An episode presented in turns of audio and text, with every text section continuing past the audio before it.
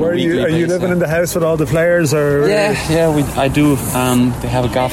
fucking love it? Hey yo! Dublin is alive. If you're a stranger here and you need some action, we have a remedy that could really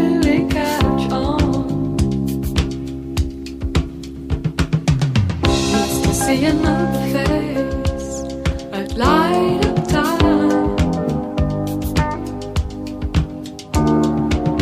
If feeling dull and we can really make you shine. Dancing in the city, alleys that we run through. Now we've just begun. It's absolutely Dublin is alive. Dancing in the city, alleys that we run through. Now we've just begun to have fun tonight. Welcome to Tez Nissan episode 190, 190 Prof. Getting closer to the 200. And it's me, Gary P. And of course, the Prof, Carl Riley. Dublin is green and white. Oh, yes. It's Paddy's Day, Prof. At Paddy's Day edition, we're sitting here early morning, up with the boards, recording with uh, Paddy's Day in mind. We're going to be out drinking green beer and doing all sorts. Green ribbon, you could say. We were just saying earlier, we don't really care too much about this day, do we? does nothing for me, man. Go out to the parade with the kids and couple of drinks later on. I do like I do like the fact that there's music on everywhere and you can go out and you can take your pick. But other than that, I don't I don't really care for it.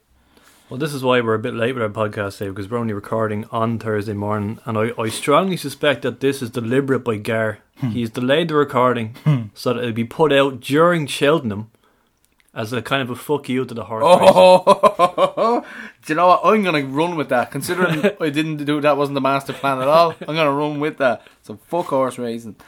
Um, yeah. So of course we have our fantastic sponsors, Ocean Electrical, getting bigger by the day. Prof, Google them, check them out. Mention Tifties for some sort of little sweetener, and of course, Leinster Credit. Why do we have Leinster Credit on the show, Prof? Because I got you back on Paddy's Day. Paddy's Day, yeah. So, uh, do you know what? I could have fucking done with Leinster Credit, couldn't I? During that week from hell. It's done. it's finished. Everything. Like I was trying to explain to the missus, I was like, relax. Two weeks' time. It'll be done. Finished. Everything is all back to normal now. I'm down a couple of zeros in the account, but li- listen, I didn't. Uh, Leinster Credit could have fucking could have gave me a help. They were listening as well. You could have gave me a dig out. You were surprisingly calm during all that. I was half expecting just to walk into town one day just to find you on the street beside some garbage bags.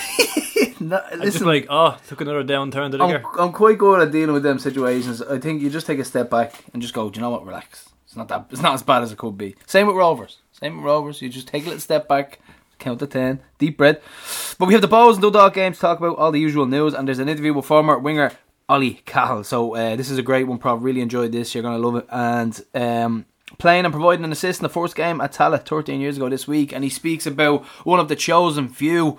I was at the Athlone game. He speaks about Twiggy's first ever goal for Rovers as well, and that was a that was a boozy trip. That one was, Prof. Athlone away for Twiggy's first ever goal. People often bring up that game, don't they? Yeah, yeah. As sort of the birth of, of Twiggy. Uh, last week's show as well with the women was well received and all fantastic stuff. Re- re- I think we had one person saying the club was dead. I noticed that one, yeah. Ricky online. there wouldn't be Ricky if it wasn't controversial. I think that was the only negative response. Other than that, a great reaction. Um, a few people told me they loved the team, that that was a great idea. Something you could do every year, I suppose, isn't it? Pushing the boundaries as usual, Prof. We we just we just keep doing it. Yeah, like you say, every one of them excellent. Uh, it was very enjoyable, and by by majority vote, the H word is officially banned on this yeah, podcast. I think so. I think we're gonna have to bring back the list of hatred, Prof. We're gonna have to get the lightning bolt. So, who bet is officially on the list of hatred?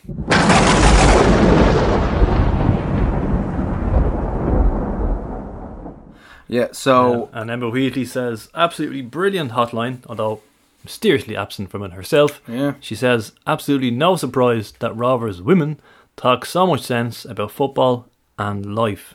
And Tommy Kelly replied to that with just one word, absolutely. brilliant, brilliant point. Well made. Uh, yes. So the members meeting, Prof. Let me. How did we get on at this? I was absent on this one, unfortunately. Couldn't make it. Uh, it was kind of.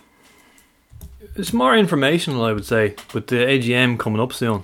Who had the worst questions? Who who was the, the, the we we don't have the name, them, but I'm guessing someone gave out about food. That's this is an awkward question to ask me because I reckon nearly everybody in that room either listens to this podcast or has listened at one point or another. Someone asked about the food. Don't make me slate people. Someone asked about the tactics.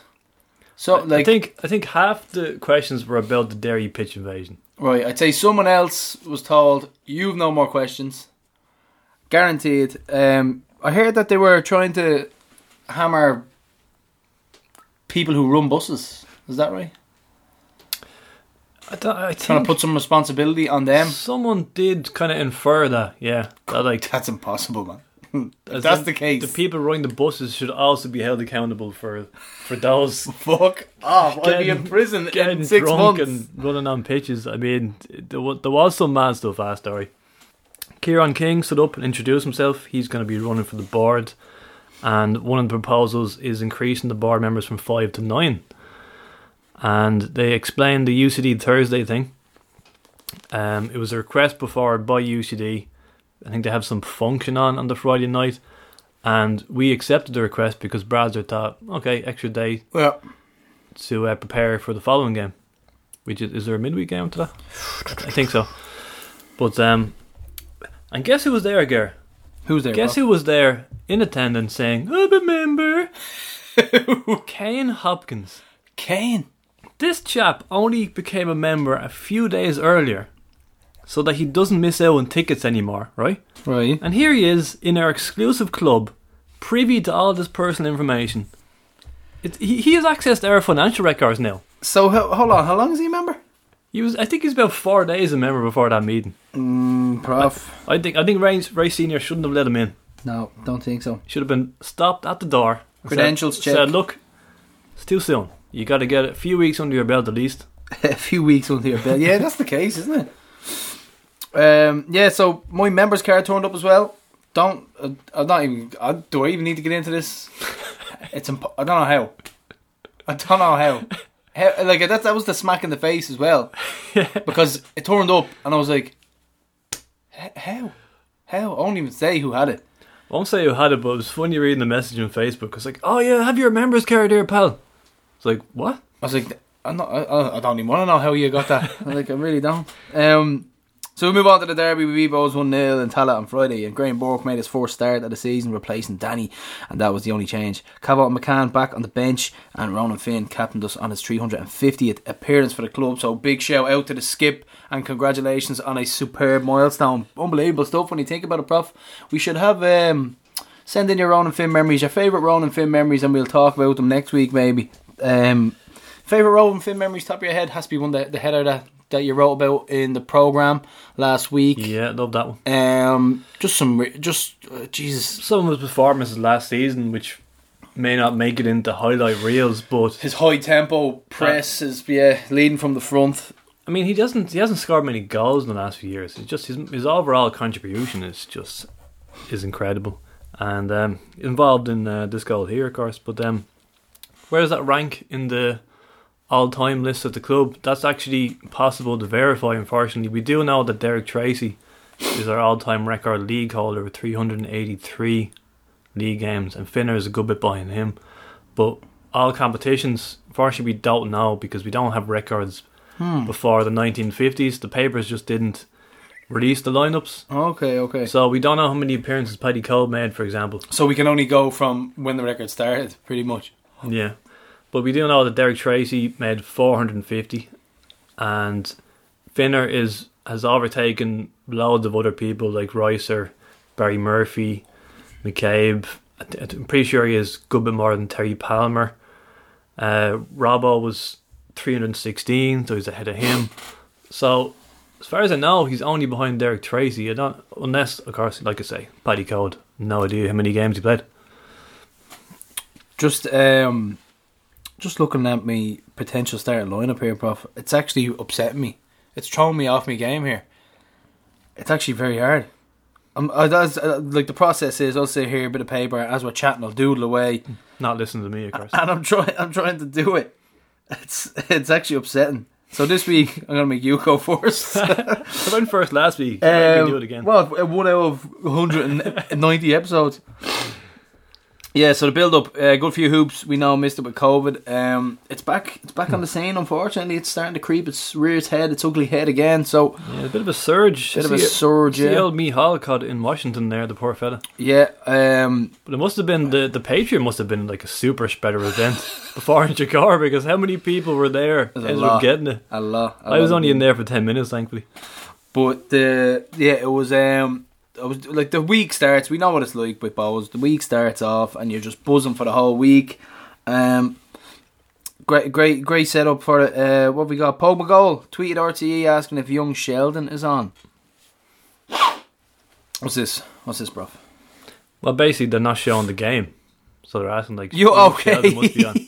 okay, okay, yeah, yeah. Well, uh, there was a debate about this on LOI Central this week where Johnny was. I, I'm always of the opinion I'm like fuck RTE and things like that, and then Dan McDonald came back and he's like, how could you not want the extra? I don't know, fifty thousand eyes.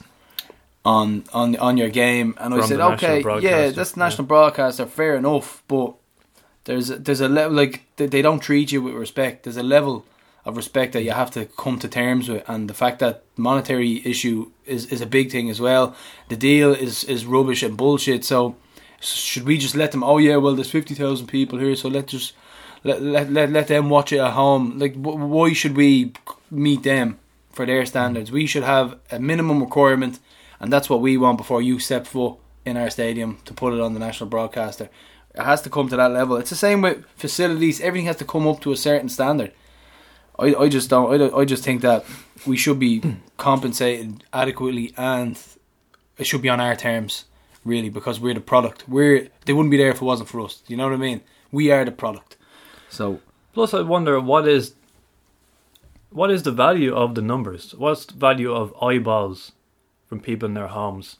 Watch who just happened to turn on RT. How many Yeah. of those are actually going to go to title the following week? exactly. Plus, we know very well that eyeballs on screens for more than two minutes counts as a viewer, isn't it? Or a certain amount of time. Something like that. Something like that. We know we've a, a couple of molds in RTE, but there's a certain a view set counts after a certain amount of minutes of watching, so they're not necessarily watching the whole thing either. You know, they could be flicking. Unless they start doing Thursday night games, I just don't care about RTE anymore. I don't think it's bringing anything to the table. No, I don't think it does either. I really don't. I mean, look- Thursday would be brilliant. Imagine Thursday night derby. Okay, it would take away from our Friday night derby, but in terms of like a showpiece Yeah. game, it would be cool. I just don't think there's enough LOI people involved in RTE to implement decent strategies. Maybe, maybe I could be wrong there. I could be called out on that. But is there someone who genuinely cares about the game in Ireland and the domestic game enough to actually promote it properly and put their heart and soul into it? I don't know. Maybe I'm wrong. Yeah, sure, there's, there's less games in the package this year than there were last year, Exactly. so we're going backwards. So the dirty game's called off, prof. So certain Northside hoops were panicking. Can we? Let's call it. Let's call it out, right? No, no. The rules are set. The rules are set. We won't. The la- there's more about the last man standing. More about the last man standing. Yeah, have have something on that later. But um, there was a Derby pitch inspection tweet from 2017. that- I fell hook, line, and sinker. oh, we all did. I sent this on. I think I sent it on to Garts. I can't remember who sent it on. I was like, we're in trouble. And I was like, look at the fucking state of that pitch. I say Brazzer was next. Was he Brazzer? I was looking at it going, look Yeah. at the state of it.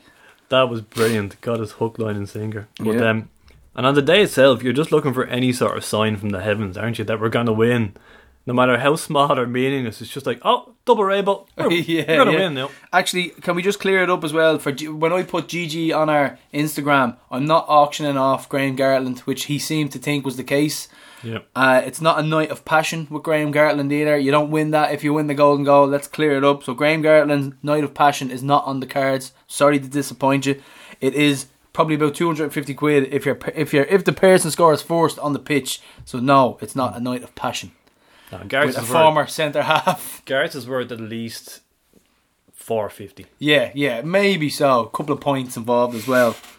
But um yeah, so yeah, they were all panicking, prof. But um it's a, I don't know. I mean, the last man standing, it can get it can get really really tricky. You have a little bit about this in a while, don't you? Yeah. So we'll move on and we'll talk about um, the Andy Lyons program interview. He said, "I'm coming into a winning culture." I love that little little dig, little bloody nose for Bohs. But that's obviously chosen as the, the headline, and he was on the cover as well. There was a bit of debate in our chat about that. Are we being unnecessarily sort of provocative? But we, we've we have done it before. I'm pretty sure Keith Fahey was on the cover when, we, when he signed from Pats. Mm. So we often do tend to put a new signing on the cover the first time we play that club. Uh, I saw some people call it petty, but I don't know. I mean, It's not petty. It makes It's- sense. It's good promotion. it, it makes sense. He made he played for the team. You put him Yeah. up like it's come on. He's gonna be on the cover someday. I guarantee you. Let's say you put Cotter on or Greener, you'd be looking at it going, "Why didn't they put Lyons on?" Yeah, We missed an opportunity. So there we go. 100%. Smart, smart move. Um, the conduct at, of directors at SRFC, the flyer. Did anybody else notice this? A couple of photos going around of it. Not the work of the ultras. Let's clear that up. This Mm-hmm. was cleared up. and not the work of me, despite the anti-Celtic sentiment. Prof, I'm doing bunny ears here. Prof didn't do it. Um, it it spoke about talk like selling our club to Celtic, selling part of our club to Celtics, um, becoming a feeder club. I think it's ill informed. I thought this this note was ill informed and uh, mm, bit of nonsense to be honest. I, I I think it was. Yeah, all the members voted in that deal. So, um, I'd love to know who did it. Put your hand up and be counted. Whoever did it, let us know. Um, yeah, so what else have we got, Prof? We are going to move on to the Ultras display. Happy is the city where citizens disobey. So that was their take on the, the Dublin motto. The Latin motto is, I think the original motto was Happy is the city where citizens obey, but happy is the city where citizens disobey. For the Ultras, and uh, very, very cool. I'm loving everything they do at the minute. Oh, this was class. Brilliant. It really Loved is. this display, and the, the atmosphere in this. We thought it would be electric, and it didn't disappoint. Especially the first half hour. Rocking. Unreal that first half hour was. I think it was Paddy McGrath was saying that chant, you know, ta la la la rover. That just kept ringing out for No, ages. I think the the I think my my favorite one for atmosphere if everybody's doing it is the one that can be incessant. It's ta la la la la la la la la. Ta la la la. Oh, maybe you meant that one, yeah, yeah. Whoa, because that one just keeps going and going. Yeah, they're that- the best ones. They're like the South American ones. There was a great uh, tweet put up. Boca Juniors. I think it was the home end, and there was like a little three year old, and they were doing the, South Americans are great for those chants, and the little three year old knows it fucking off by heart, and he's giving it socks. I think those ones are the best because they can keep going and going and going and going. They don't require much. Yeah, I was back in the South Stand for this one. Uh, I have a bit of a plan. I'm going to come back for derbies and European games. Oh yeah, that's it. South Stand and the Derby, yeah.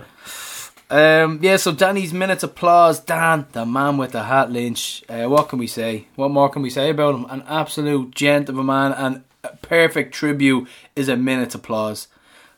That's not what like you want an applause, don't you? Like you don't want a, a silence. A- An applause is all, is perfect for a man like Dan. You know who loved Tallaght, loved Rovers. Yeah. It was just a brilliant tribute. It really was. We actually did one at the start of the members' meeting as well, because I think he'd only passed away that morning. And uh, yeah, like you say, applause is better because the, the silence is like one person coughs and then someone says "shut up," and then that person says "shut up" to that person, and then you know. yeah, yeah. shut up, shut up with it. Yeah. definitely, yeah. Um, so the game itself, Prof, kicked off and we were up for this. Oh yes, We were totally up for this. I was loving it. Absolutely loving it. The Gaffney early chance. Um, what was this one? What was this, This one, Prof? this sums up Rory Gaffney. Long, chases a long ball from I think it was Dylan Watts. Did he nick it off someone? he someone? buddies the fullback off the ball, wins it, then charges into the box like a steam train, and uh, Talbot saves it. Rory, the steam train Gaffney. That is Gaffney in a nutshell. He bullied them. Oh no, even Jaden said it to me. He said he is bullying them. That's what they're calling them now, the bully at home. this is the thing. It's starting to starting to come f- full circle now at home. They're talking about talking Yeah. about Rovers in our WhatsApp group. Maya's talking about it. Even your eldest daughter was there. She's never again. Yeah, she, yeah, she took it in. I think she was at a loose end to be honest. But I told her, I said, I have a ticket there.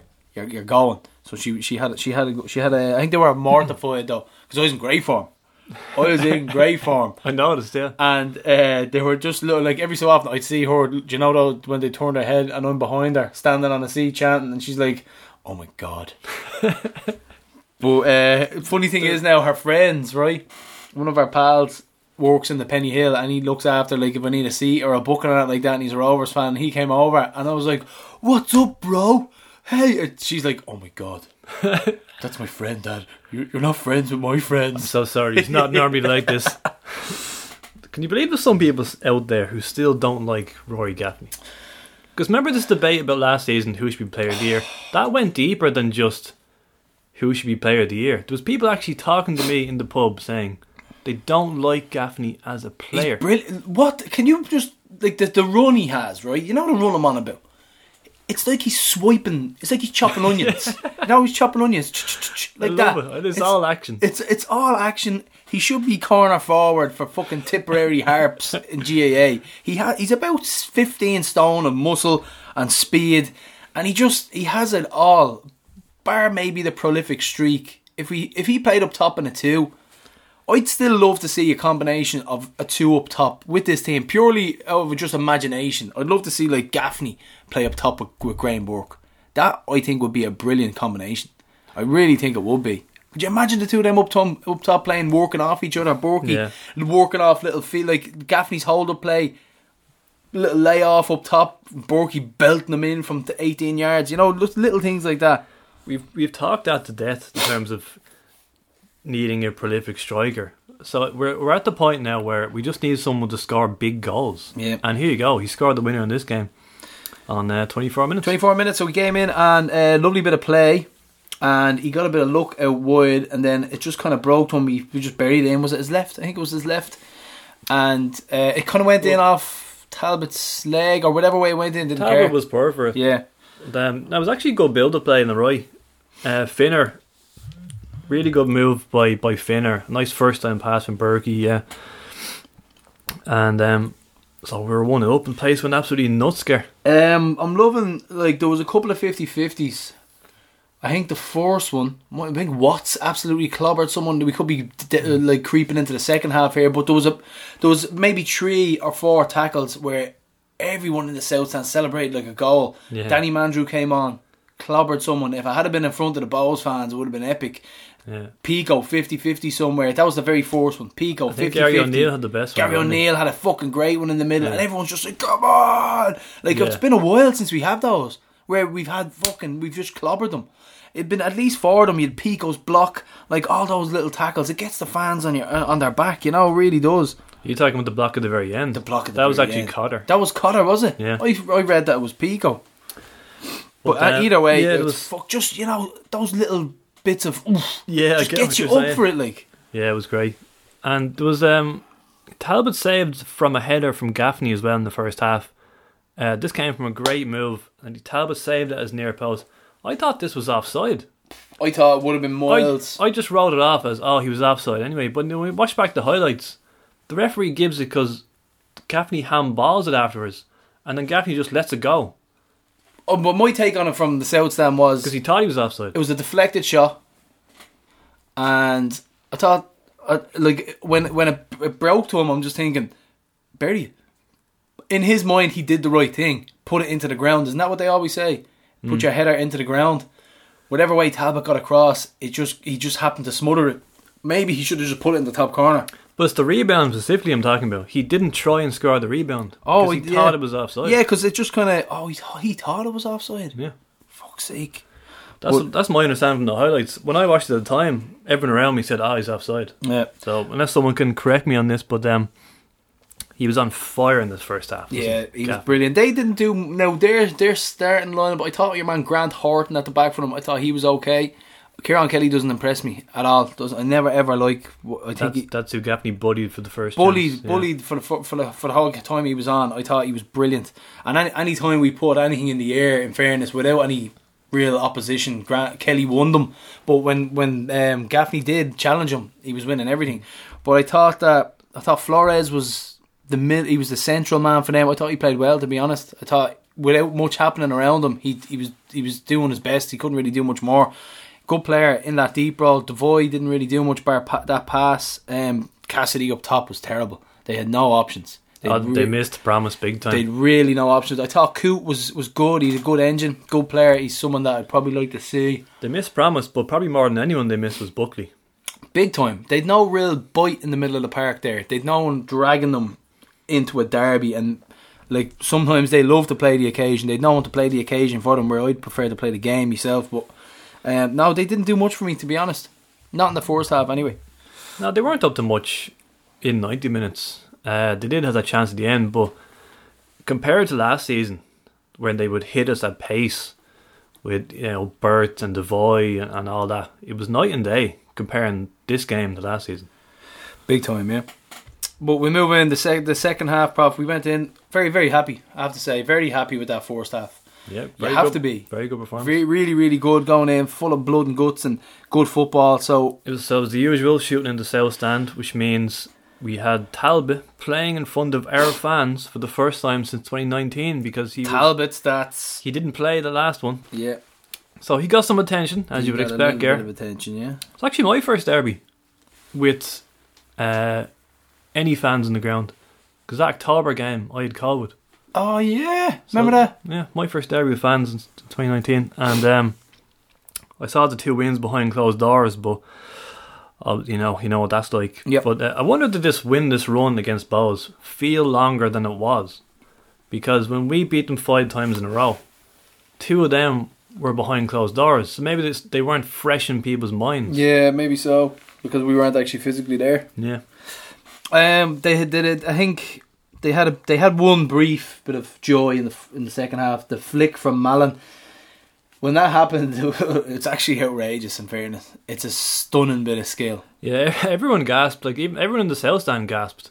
Like it was fucking outrageous. It really was. But then he went on to fluff the pass, so meant nothing. And you don't get three points for for skill, prof. I see people arguing about it. Like, I mean, when you win the game, you can just enjoy it for what it is. It was an amazing bit of skill, and it didn't count for anything in the end, so no harm. But I see Jordan Flores, coincidentally, was on the pitch as this happened. Gar, Yeah. he knows all about doing something spectacular in Tallaght that goes viral, but his team gets beaten. yeah. Um, the ref was good. I thought as well. I probably thought he let it flow. Um, I thought that he passed. like it was one of those games where we kind of got every decision we needed. Like a lot of decisions broke up some of their attacks. Like any a lot of 50-50s we got. A lot of like or maybe it was just uh, inexperience on their part. Maybe with a couple of the new players that they have, like a Coote and not new players, but players I wouldn't be totally like wide to playing in the derby and the little tricks and the dark arts. I thought that they were to- lacking in that for once. Normally they'd be well skilled in that, but they made some very, very, very silly fouls in stupid areas where. Like they they'd be on the attack and they'd make like a it'd be a stupid foul in our half and we just kill it dead. We take another thirty seconds to, to hmm. take the to take the free and we just be we just calmed the game down again. But I thought hmm. our tactics were and our management of that game second half were brilliant. I thought it reminded me of the Pats game the way they got they nicked a goal and they just managed us. I felt like we kind of gave them a little bit of space, let them play their play their game. We just mopped it up. They'd no real chances. Don't think Mannus made a save, bar maybe the the fantastic tackle from Pico slash. Mannus did parry one, but I don't know if that was on target or not. No, No, that was gone wide. yeah, Yeah, that was gone wide. That was a, a long shot, wasn't it? No, you're 100 percent right. We we managed them second half. There was like a 10 minute spell where you were worried, oh, they're going to get back into this. But yeah, but like you say, we controlled, and the ref was important too because we can talk about all all the factors that goes into a derby. Who's up for it more? Can we take our chances? All that stuff. These games are always so tight. Sometimes it comes down to a referee decision. And how many needless red cards have we seen in this game? yeah. in the yeah. last three, four years.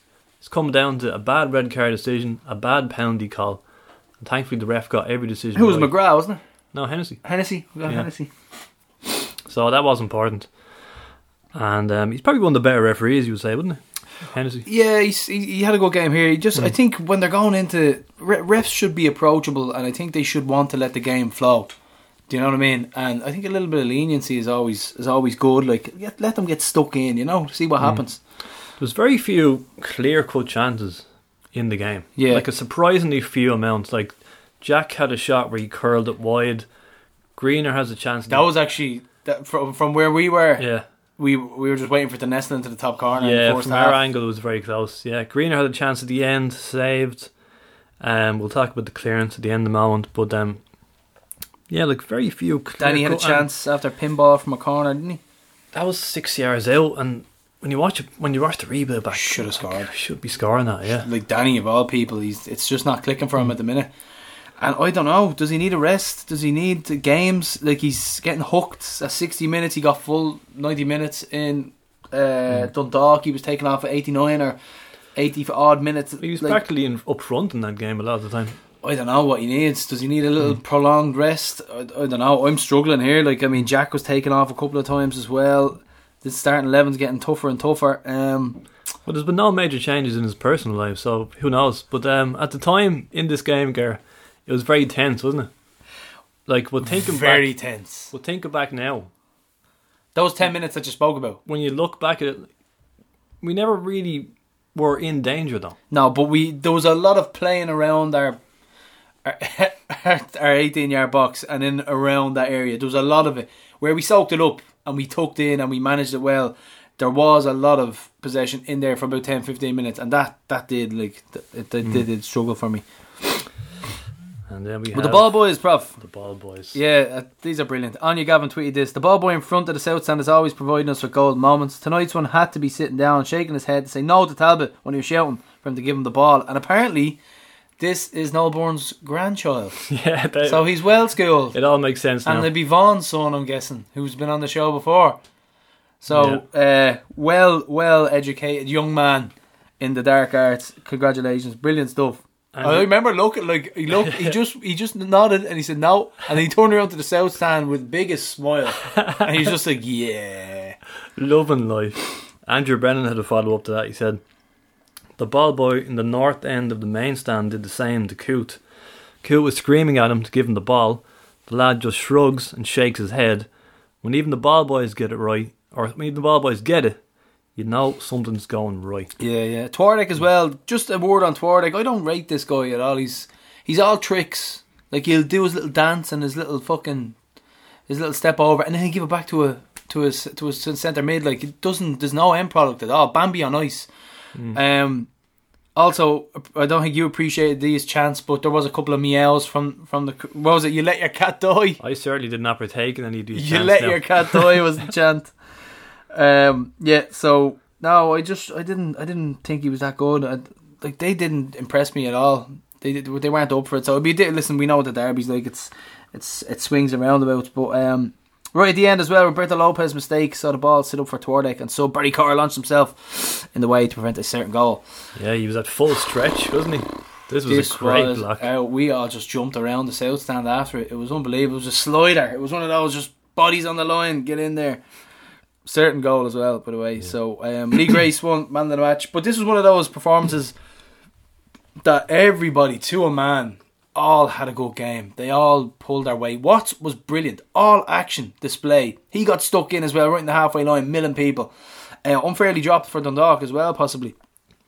He was getting stuck in, milling around. Uh, Gary O'Neill, great again. Rory Gaffney, steam train bully, absolutely brilliant up top. Just ran his bollocks off, and he literally did. He couldn't run anymore. He was done. Seventy minutes, he was taken off. Greener came on, brilliant, ca- brilliant cameo. All four um, subs uh, contributed, which is great. Greener held the Don't know ball about that now. No, they contributed. I'm not saying they're all brilliant. Well, if you call bumping into people for Yeah. 15 minutes contribution, Maybe he was told to do that. I don't know. go in there and just bump into people. No, Greener came on, held the ball up, so it was nice that all every sub like made some difference. Like you said, there was so many contenders. Andy Lyons, like first game against his old club, took it in his stride. Yep. When the second half started, Andy Lyons is brilliant. when the second half started, and he was on that left side in front of the Bohs fans, he initially could not be further away from them. Just keep it as much distance. yeah. But he obviously had to play there at some stage. Brilliant, brilliant performance, and he's grown into mm. that role. And we'll talk about our starting 11s in a while, but he is certainly doing well there. Just got a call up to the Ireland under 21s actually. So, congratulations, Andy Lyons, on his call up. And we should mention Sean Hoare, not just this game, but Pats and Dundalk afterwards. The last three games, Hoare has been excellent. Brilliant. Pats, he was he went under the radar. I started him because of that game. And uh, this game he was brilliant. He was winning absolutely everything, putting his body on the line. Um, and that's what we were talking about when you need a battle. He's your man for a battle, like a defensive battle.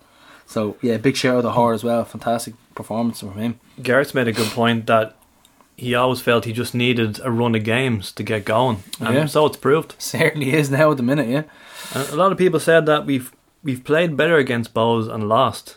So really, it's all about the win. At the end of the day, win at all costs. that's it. Couldn't care less how we get it. Uh, obviously, you'd love to have gone on and battered them second half, but it wasn't to be, and it almost never is. These games are always tight. Yeah. So the attendance prof cracker seven seven four three I think it was, and we're talking about the um, tapered off seats and the meshed seats. What's the how many of them is there? Is there five or six hundred? I'd imagine. There's definitely about two hundred in the south. Well, as it stands, I suppose we're not, it's not possible to actually get eight thousand because of those seats being ruled out. So that is that is currently our full house. That that Brilliant. figure, I guess, Absolutely brilliant. Great to see. probably would have maybe 15, 20 people out with COVID, considering loads of people we know. And once again, we were talking about the initiative to try and get season tickets so resold, but as general sale tickets. So let's say you get in touch with the club before Wednesday, say, "Look, are? I'm not going to be at the game. Do you want to resell this ticket?" You know what I mean? Instead of them mm. actually giving it to someone else. I noticed there was loads of those people for Oriel Park, who initially they're like, "Yeah, I'll go to Oriel Park on a Monday," and then Yeah. Monday comes like, Have a ticket for sale. "Have a spare ticket here." but Gar, we got we got the derby win in front of a full house, but Dalymount, they have bicycle facilities. Nine bikes, prof. You can lock your bike outside Dalymount now. What more do you want? Who's the real winner here? Lock your bike, get a jar of honey, stray home on the penny farden. What more do you want? Did you see the Pride of Rings end on Twitter? They called it three days beforehand. They just wrote something something Yeah. climate change, Some something something oligarch. oligarchs, and then Bohs put up the tweet, and it, they literally used the word oligarchs. Uh, and I think it was a Rings and goes, yep, there it is. I love the fans arguing with themselves as well about blow-ins. Oh, there's huge fucking civil war going on between the old school hardcore, and the new school hipsters. Like it's not, it is, it's a real thing, and they're fighting in the stands. Um, the certain blocks are fighting each other. They're starting to rail. It's like fucking the Curva Sud in Rome. Just the word blow-ins made me laugh though, because I was I remember when I first started going, I realised that it was a blow-in because I was coming into a team on the verge of winning a title. But these are arguing over blow-ins. Like that's normally the divide before and after success. With Bohs' blow-ins, it's before and after hipsterdom. Pre hipster blow ins, post hipster blow ins. Are you pre hipster? Are, are you po- like pre honey blow ins? Pre bee. Bees. It's like, yeah, I was there when the bees came in. um, so we go to Sean McNulty, Crumlin. He says, I remember as a young nipper going to Milltown, the shed was a daunting place to be. A place where I grew up, lads I met, and we were best mates. We lost our ground. It was a horrible time in our life, moving from ground to ground, poxy times. In the South Stand last night, I was with my grandson. It was unreal to see him in a sold out Tallaght Stadium. Unreal. My God, how far we have come. Every moment, enjoy every moment of it, and everyone, you are the future of our club. So, really, uh, true. Rings, tr- rings true, doesn't it? Yeah, enjoy reading some of the, the comments as well. People are kind of reminiscing about being in, in the stand at Milltown. Paddy Daddy noted that when Rovers won the toss, we always played into the Milltown Road end second half. So this this thing we do now is nothing new. Like choosing which half you want to play into. Yeah. Uh, Prof, we're gonna do something different on the show here. We're gonna t- we're gonna deconstruct frame by frame this penalty shout, right? So we're gonna watch it live, and we're gonna talk about how wrong Keith Long is. Right, we're gonna take this down frame by frame. Prof, Dawson Devoy has the ball middle of the park, right? So his eyebrows are currently weighing him down here. So he's kind of slightly leaning back. So the ball struck. Dawson Devoy finds. So right, we're gonna pause it, right? We we have a coming together already, right? Very blurry coming together, but we'll do our best. Twardek, right? So he's just going in. He Grace, has, he has he's the the, better of Grace at the minute. To be honest, he has a, he has one step ahead of him, so he's not offside. He's beating the offside trap. He's just about to go in. He's ahead of Grace. He's grabbed right. Here we go. Pause frame. He's ahead of Grace. Takes on his chest. He has Grace's arm in his hand.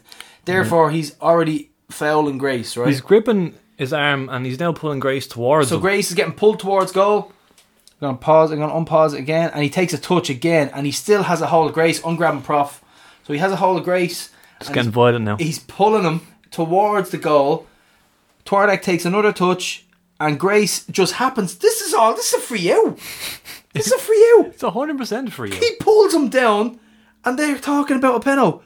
And Keith Long, and then the ball, oh, Grace just falls. So it's actually all on. So here we go. It's all on Twardek. Twardek beats him, grabs him, pulls him down, and they're trying to say that. How on earth can they say that's a penalty? I didn't even reconstruct it like that. Absolutely embarrassing stuff from Keith Long, and the fans are starting to say it as well. The fans were turning around and they were saying, uh, "It's." do you know what they called it? Bradley esque. Was there two penalty shows though?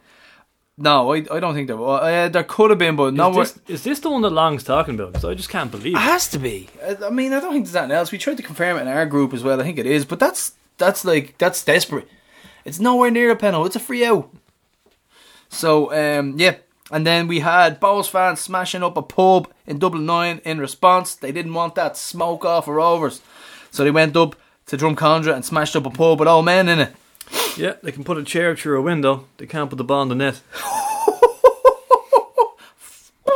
Boo, boo, boo. Shots fired from the prof. I can't take credit for that one, but credit to whoever said that. Um, as well, uh, something we're trying to do at Tifties is promote the culture. And the bus to the four provinces, big, big shout out, thanks to the four provinces. We ran a bus for free from Tallaght to the sta- to the four provinces afterwards, and we had the big bad band Chime. Chime rocked the fucking upstairs Rovers room, and it was it was great crack because on the bus initially the take up wasn't great. And I'm thinking to myself, this could fall flat in its face here. Like I convinced them to run a bus for a night for a Rovers night after. Well, I said you get your first, you get the money back in the first round. I said I'll have loads of lads. I'm thinking I've only got twenty something names here. And then I rang Airside and I was like, "What's the story? What bus are you giving me?" And he says, "I'll give you a thirty seater." They turned up in a fifty-four. and forty odd, forty-five people got on it. They just all, they just all barreled on, and I was thinking, "Thank fuck, everything fell into place." so we got to the provs, everybody came in, and Chime, uh, big shout out to Chime, Ben Ben Freeman, um, what what a front man. Every it was like this extension of the South Stand. I know, taking shots at Talbot and all. Every, like every like he finishes off one of their own tunes who are very very good by the way. We're gonna have a little headline gig soon enough. Chime are gonna be headlining mid April, so uh, we're gonna have a big big gig in the four provs. Check them out. Keep an eye on our socials. But like he'd finish off a little tune and then he'd be like Talbot shits the bed. They shit, and you'd have a little. A little bass in the background going, and a little drum, and it turns into like the South Stand. It was brilliant. I actually bumped into him at half time in the South Stand, and I'm not going to lie, I didn't know who he was at the time, but I certainly know who Ben is now because, uh, well done, young man. Yeah, Some great fucking brilliant. Some great I- tunes. I, I got there a bit late because I was doing post match stuff. So I went home first, so I put me put me stuff in the house, and just heard some noise in the distance. I was like, "That can't be the. I cannot hear the band from my house right now." I was Yeah. like, "No, that's the band." Yeah, Prof got the deck chairs out. yeah. Cracked open a Guinness in the house. I was gassed, like trying to talk to people, and they're talking to you, and you're just nodding, like pretending you can hear them. Do you know what? I was doing at one stage, right? Bucket and Bucket and Carl Cairns. I'm just like, yeah, yeah, these are good. And they're like, yeah, yeah, yeah. They're nodding, and I'm like, they can't hear me. I know.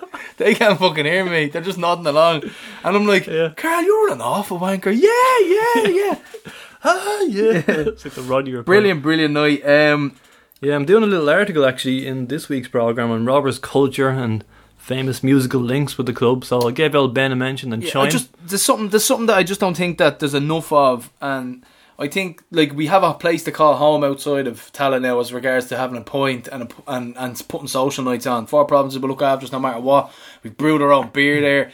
Like they really have gone above and beyond. So now now the next step is to get all these people who have like talent, likes the chime, likes the flock of boards, anyone else who wants to perform. We're gonna put on another night soon enough. If you have any Rovers musicians, Rovers bands, anyone, no poets, sorry. but um, yeah, anyone else get in touch with us and we'll put on a on a night and we'll uh, we'll we'll have a bit of crack. That was a great night. Ah, Great was night. really good. Great, great cap off to the night. Absolutely jammers as Especially well. when you win, and just great to have like decent music and, and points with your mates. Just one quick thing I forgot to mention before we move on to the Did uh, to the beer. did uh, did Diabo have a Rovers beer and a Rovers band on? no, I had Paul McGrath though. Go on. Yeah, the fallout continues, Gar, from the Balls fans. I mentioned uh, a couple weeks ago that Dan Cleary's having a bit of bit of an up and down start to the season on the PA, and here we go again because a Balls fan tweeted this. He said, "Unprofessional," from the Shams announcer, called out just the Balls players' names, while calling out the Shams names and squad number. Shocking. And he tweeted this to Graham Garland for some reason. And Garth just goes, I don't make PA announcements. there you go. Dan's shaky start to the season, Garth. He's not met the standards of Joe phone number on Twitter. Joe, Joe, uh, profile created March 2022. um, Green Ribbon as well, Prof. We got beer of the week in Fitzy's and Sandycove. So if you are from the borough and you're around that neck of the woods, Sandycove, Fitzgerald's now sell Green Ribbon. So get it into you. And I got a good review from the Beer Nut, the lagers of West Dublin. So uh, really, really uh, impressive like uh, beer review. So we have uh, we have a fellow beer nut here, and he's gonna he's gonna read it out for us. So um, here is our beer nut review of Green Ribbon, the lagers of West Dublin. Beer of the Week Green Ribbon. ABV 5.5%. Origin Kimmage, County Dublin. Volume 568ml draft. Brewery Four Provinces. Style European Pilsner. Taste Czech style pils with honey and peppery rocket. A lovely mouthfeel. 6 euros for a Shamrock Rovers beer. The Lagers of West Dublin. It had been a while since we last had a new beer from my local brewery, Four Provinces, but we got one in February.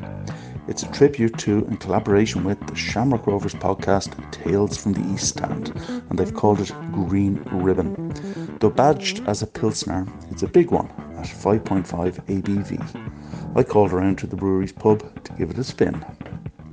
As expected, it goes big on the malt. Served crystal clear and ice cold, the initial flavour is a very Czech style honey or golden syrup effect set on a full and almost chewy body. It would run the risk of being sickly were it not for the hops, a peppery rocket effect that holds it in balance. While the carbonation is very busy to begin with, it settles after a few minutes and is a better and more rounded beer once given time to warm up and flatten out. It's not one of your crisp and thirst quenching pilsners, but it is impeccably clean and suits taking time over. Zufig.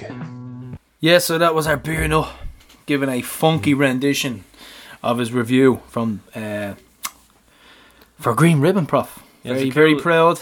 If you check out the Four uh, Provinces Twitter account, you get the odd person who'll who'll try it, and he'll he'll tweet them like. So you get Jason McLean, who says it's tasty, even though uh, Jason be more of a Pogues whiskey man. wasn't? Yeah, yeah, yeah. Did he trash? Did he fall asleep in anyone's man cave after a couple of points?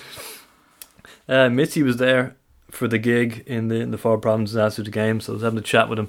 He's on a mission, Gar, to do a full season attendance. Is he? Yeah. Yeah, Has he got? And he's, he's obviously up to date so far. I think he's attended this before, but he's he's gung ho this time. I technically did it in 2017. I did every league, FAI Cup, Europe game. Only one I missed was Kilkenny in the Leinster Senior Cup. No, Thomastown. Yeah, the problem was that was the first game of the season, and I had no intention of doing a full attendance. That doesn't count, bro. But then, like, by the time October comes around, I was like, oh yeah, I'm doing it. oh no, don't don't agree with that at all. Every uh, a full attendance league, cup, and Europe. That's the yeah, But not okay, all okay, competitions. yeah. Poor And, old uh, Thomastown. Mitzi asked me if I wanted a Kit Kat that he had, and I said It's no. cold for something. And I said no thanks. And he said, "I've had this Kit Kat." He said he had it in his pocket for ages, and he, s- and he said he thought of me. Thought of you. So Why does Prof uh, promote images of Kit Kats? Mitzi had a melted Kit Kat that made him think of me. And I, don't know how I feel about that. Oh man, poor old Mitzi, mad thing.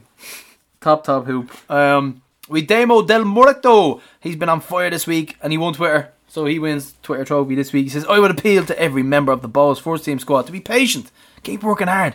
If you're good enough, Rovers will come in for you. Never give up on your dreams." That's it's only March, but just that's the tweet. the Yeah, that just, just shut it down. No, no contest. And he also tweeted this: Has anyone checked on the creepy lad with all the VHS cassettes? oh God. Is, is that the fella who didn't say a single word to us for f- two years when we beat them five times in Yeah, a row? And now, and now, pretty much a lot of Bohs fans, the, the amount of shite they talked on nine in the build up to this match here. And I say they're only sick now. Only sick. Love Jack on uh, Insta as well. Oh, that was that. There you. He's after winning Twitter as well. Any bad news? Any bad news? no. Um, Thogden and uh, Dan McDonald got his name wrong. Actually, very unprofessional from Yeah, I himself. noticed that. Thorgan. I thought to myself, Dan, you're slipping here, bro. Thought he was Scandinavian. Dan, you're slipping, bro. Uh, the popular British YouTuber was right in the South Stand to make a video in the middle of Block X, and you know what? It was brilliant. He got everything right. I felt he got the duration, he got the content, he got absolutely everything bang on the button. On the, mo- on the button. I watched this twice with Jaden. It was perfect.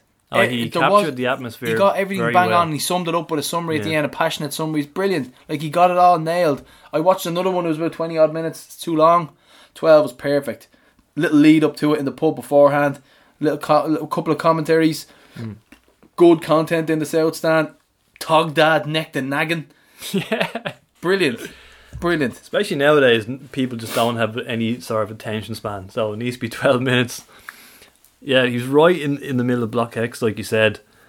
And when we scored the goal, he just goes, limbs in the south stand. it was Uh, brilliant. Great stuff. Great. Uh, like you can't buy that publicity. You know what I mean? yeah, I mean, he put the club in a good light. He did say we were going for four in a row. That, that was the only mistake he made, but we'll allow it. Prof's cat is here now. Smells blood on Paddy's Day. He's coming here to slash my calves. That's a right in those caps. There, look, just like, yeah, oh yeah, let me in. I'll let, I'll pet you, and then bam, eat you Yeah. while you're in your sleep. So Thogden and his dad, they were in the 1899 bar beforehand, which was much livelier than the UCD game. Rocking. Uh, Jay Mangan got the selfie with him in his red and black jacket. Well, well saw done, that, well yeah. done, Jay. And how did Liam get in the in Thogden's video, and not you, the media hooer? Oh no, no, no! Now, like, Prof, I'm a one man, I'm a one man brand here now at this stage. I can't be promoting other people's. No, no, I, I, I didn't, didn't even see him. I did want to get them down to the to the provinces. Uh, they were offered a seat on the bus just to come down and check out lovely Guinness. They were asking about Guinness. I check, get, get them to even plug Green Ribbon. You know, it was all s- shameless promotion. Yeah. But now, great stuff. Hopefully, we get them back. Someone said that the, the, the this fella did more for the league in 15 minutes than RTE have in 15 years. Boom, lights out. RTE. Sorry about that. That's that's damning, isn't it? But even after everything we said, Gary, it's all important. The way he portrays the atmosphere, all that, it is important. But arguably, the most important thing of all, we won the game. Yes. Yes. Because under the Kasha featured us, Copa 90 featured us, Yeah. and we lost those games. Copa 90 had a Bohs slant on it, so you had Lambert Oh, slant. Is that coming what you call out with his, with his bullshit about, you know, members owned versus non members owned. So I can't even watch that back. Now, I just can't watch it. there was another one by an, the one we had no commentary. It was a. It was all. um Oh God, what was the name of it? Bohs did one, and it was no commentary. It was like a silent movie. They did another one. All Bohs slanted, but uh, good stuff from Thogden. No, absolutely cru that we saw a goal and a win, and now like every every young kid in this country like knows who he is. That will like the kids who watch that. They'll look at that, and if they're anywhere in and around the, the borough or suburb of Tallaght, they're looking at that and going, "I, I want to go there." That's how it is. That struck out as well the age profile of everybody around them. Look at look at all around like the immediate hundred people around them, all the same age. Yeah, deadly stuff. And thank God, Garrett, this game was not nil nil because I would have been ran out of the club. Absolutely ran out. You could be still. You could be still. Um, with a great tweet from Richie Carr, he said last night there was the Bohs fan who bragged on here on Twitter that he had come, uh, he had the home end, and he tried unsuccessfully to get into the way in with the home end ticket. Decided he would just go into the home end, only to find out his ticket was cancelled four days earlier, and the club had his tweets as screenshots. So the sniper in the office taking people out. Um, Love it. Yes, Footy Scran are back, and we'd Ray's pasta and meatballs. And you know what? Even looking at the the the, the pepper sauce, I was just like, oh, I need that in my life. I know. I was just looking at it, going pepper sauce, Ray's pepper sauce, smother me in it. What's wrong with people? Like last week's. yeah, was- don't read was- the comments, Ray. Let's just say that. What was it? The Hooper special got positive response, and then Ray's meatballs got a negative response. yeah, Like, they seem to so like the Brits seem to think that there's a certain type of food you can only eat at football. You know the Brits. There's a thing I think it's called a Wigan kebab. It's a pie, and they put it in a bap. How do you eat that? a pie in a bap. I don't. Like it's they're fucking mental. I don't think the culin- culinary skills of the Brits. I don't. I wouldn't. I wouldn't take too much from it now, Ray. I wouldn't. Wouldn't take too much criticism from them. Every time like an attractive woman just like gave a negative review, I just send it to Ray. Like, sorry, Ray. Sorry. But uh, Sam Bowen, fair play to him, uh, defended the meatballs. He obviously had many, oh yes. many meatballs during this couple of years here. A good customer was Sam. And uh, not related to food, but um, there was an Italian fella there who uh, loved the game, and but he tweeted in Italian. Was this our uh, Napoli Ultra Pepe?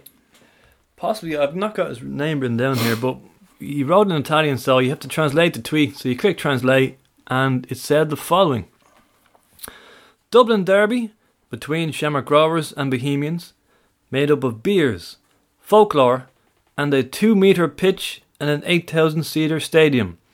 Match of a hallucinating technical poverty. But how nice is it to breed such atmospheres? European nights of a certain level, other than the Champions League. Hallucinating technical poverty. I want to get involved in that. Where's this? That doesn't sound like a game. It sounds like something different. Sounds like he's tripping balls in some apartment somewhere. I think we might have a replacement for Connor's Corner. This this is gold. I'm liking this.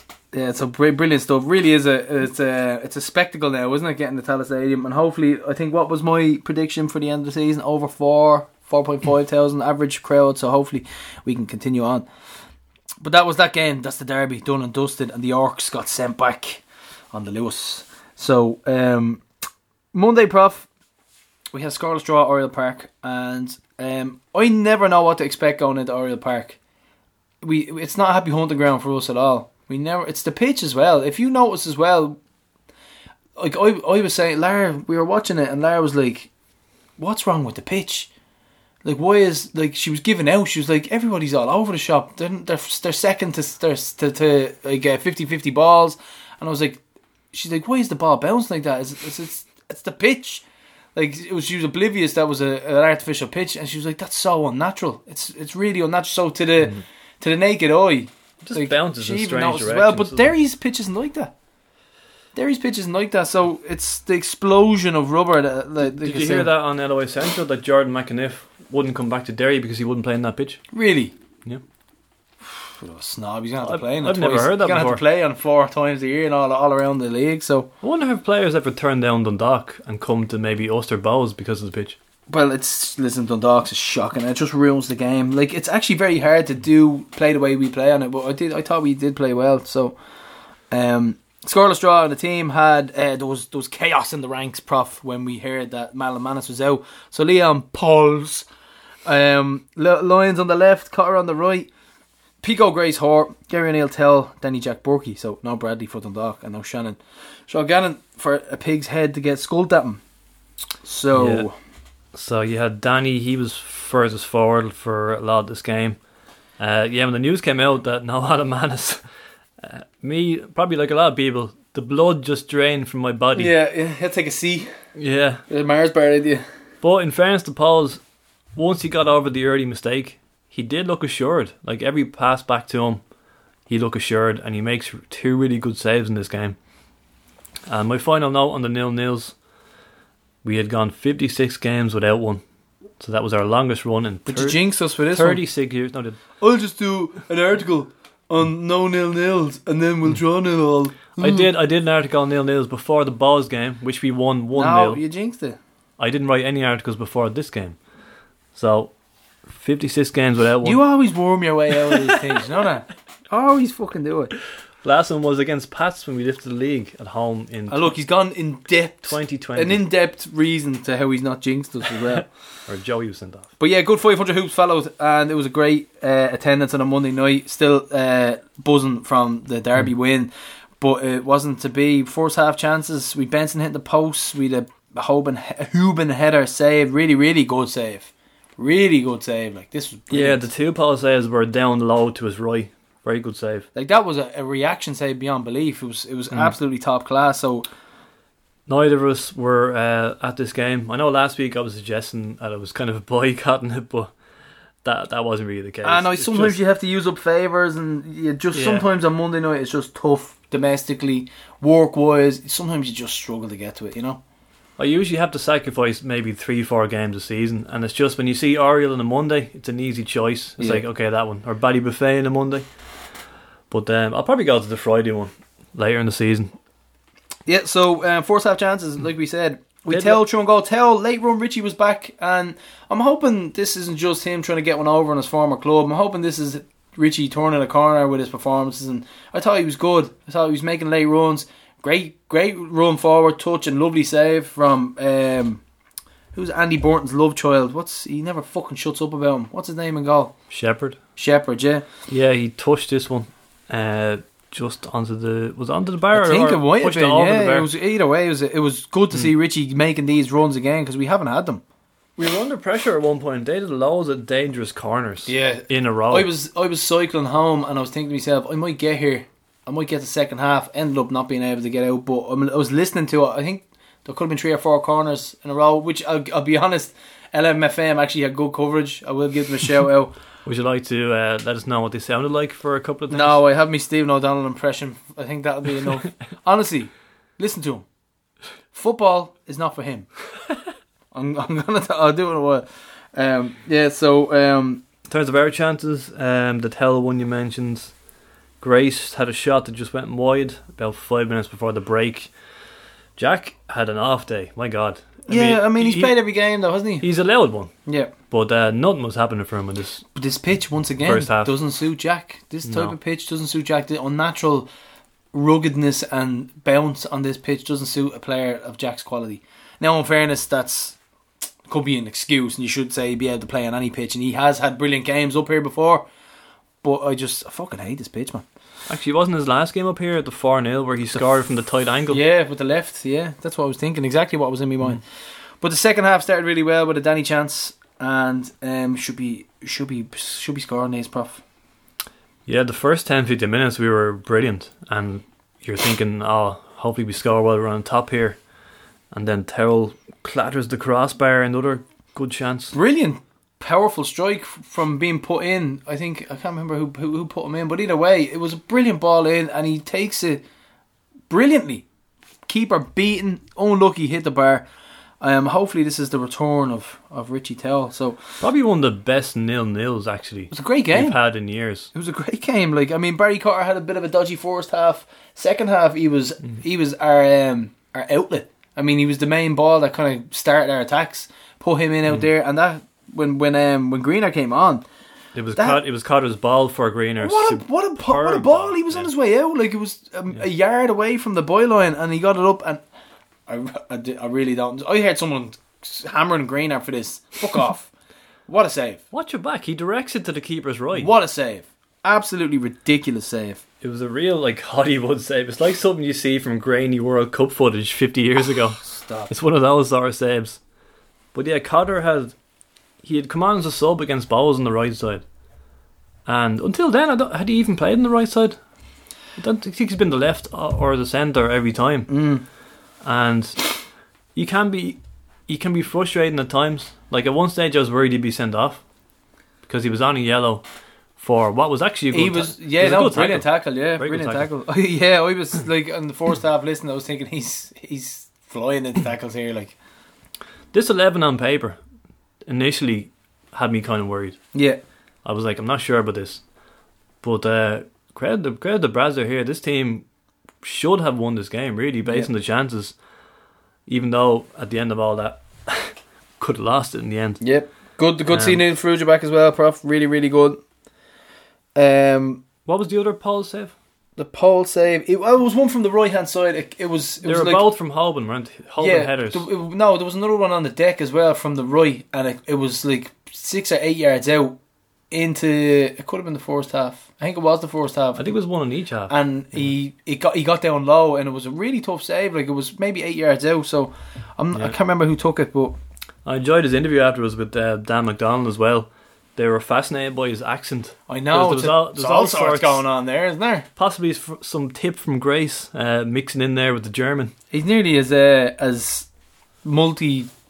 What would you say? Multi accented as Didi Hamann. He he's got a mad one going on. But um, yeah, so we the sitter and I when this broke, I just thought, who who who do you not want the ball to fall to? It's Hoban. I think it bounced once again. The pitch probably helped us. the little bubble, and he just skied it. And I was thinking, fuck me. on a plate from Fuck in me. loads of space. No better person to, to miss it as well. I was so happy when he missed. And it couldn't have been further over the bar. It was so high over the bar. It was astonishing. Unbelievable. But like, but like you said, plenty of positives. Really, really was a positive display. And I think if hmm. you look back at all the games that we haven't won, like if you analyse it, Derry, first game of the season, right? A draw was a fair result there until we imploded, right? We didn't play well in the game. I no, but it No. was a one-all draw. It was it was a draw all day. We we imploded. Our own fault for that one. No problem. Pats should have beat them in the first half. Should have been three 0 up. They scored. They managed us. We, we, we like it's it's a case of missed chances. I think we're going to click eventually. We're going to start battering teams. If we start creating the chance, like look what we're doing at the start of the season. We're creating these chances. We're just not taking them. Eventually we will, and you know we will, and we're going to go on a good, good run, a really good run. It's going to happen soon. Yeah, I mean, if, if you're a glass half uh, empty kind of person, you're saying we've only got one point and no goals from open play in three away games. But when you break it down like you did, plus the fact those were three tough away games, Derry passed Dundalk. It's not going to get any tougher than those three. No. and we should have probably should have won this one. And actually, again, LOI Central, I mentioned them a lot here. They pointed out that there's not many away wins this season in general. Have you noticed? That's yeah. That's what I heard on the way over here. Actually, when I was listening, there's um, and we were we were great away last year. So, uh, yeah, no, it's early days, prop. It's early days. As for negatives, uh, again, burn that black jersey because we don't win in it. No, you said that before the game again. Aha! You said that before the game, didn't you? Fucking jinx.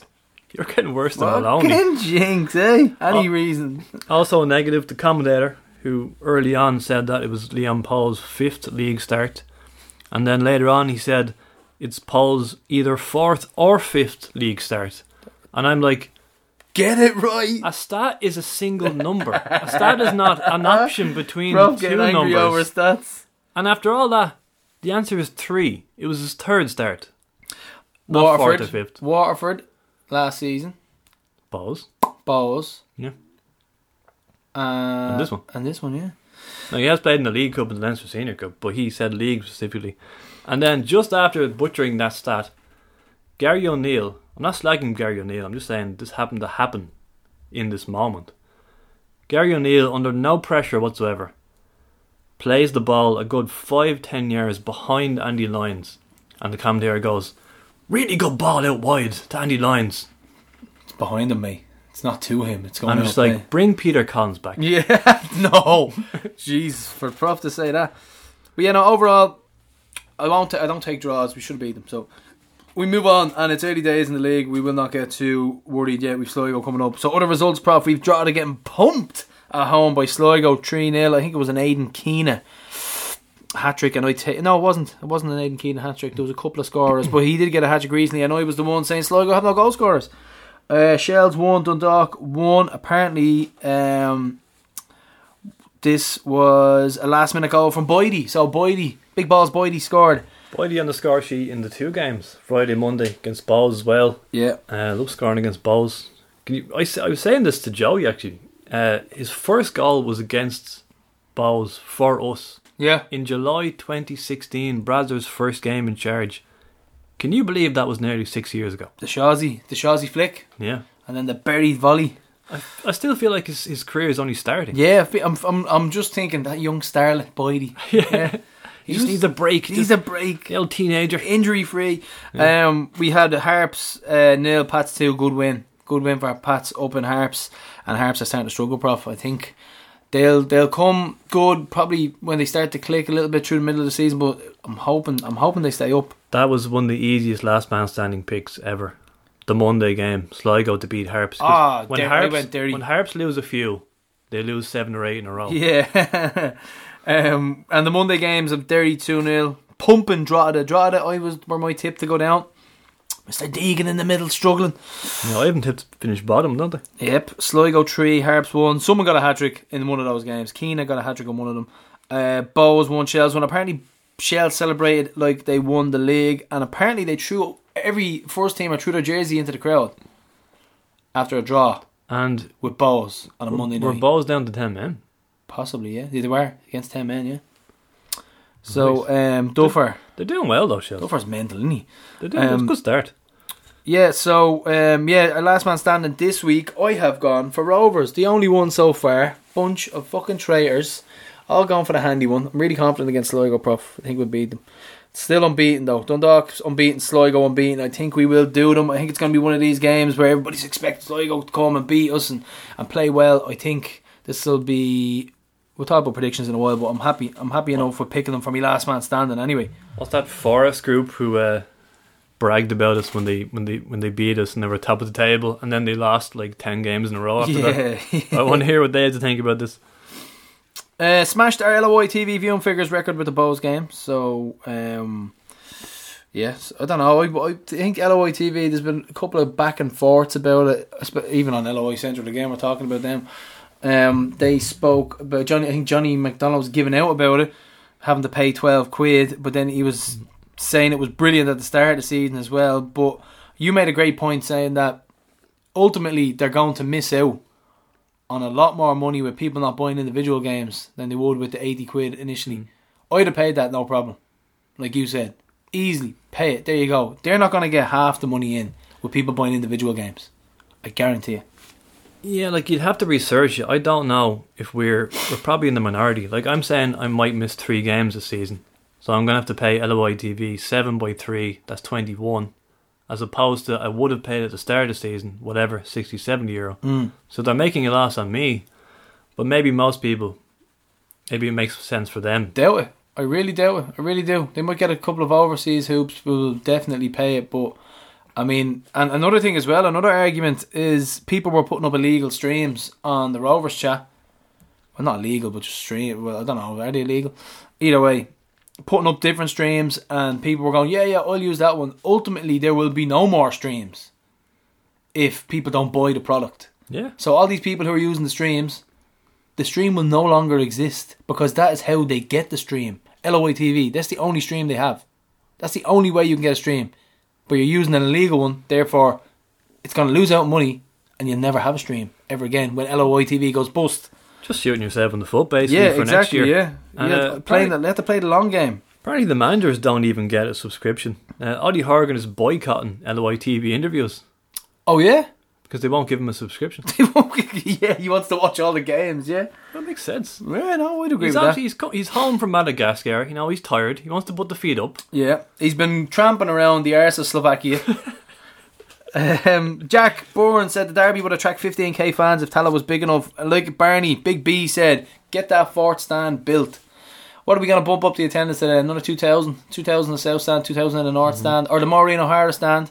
Get that Maureen O'Hara stand built and uh, rock that stadium. Be great, wouldn't it? Four full stands top four attendances this season so far have been R1s versus Bohs and UCD, Cork v Galway, and also away to Pats. So once again, we are leading the way in attendances, and go great to see Cork and Galway with big attendances as well, man. That's brilliant.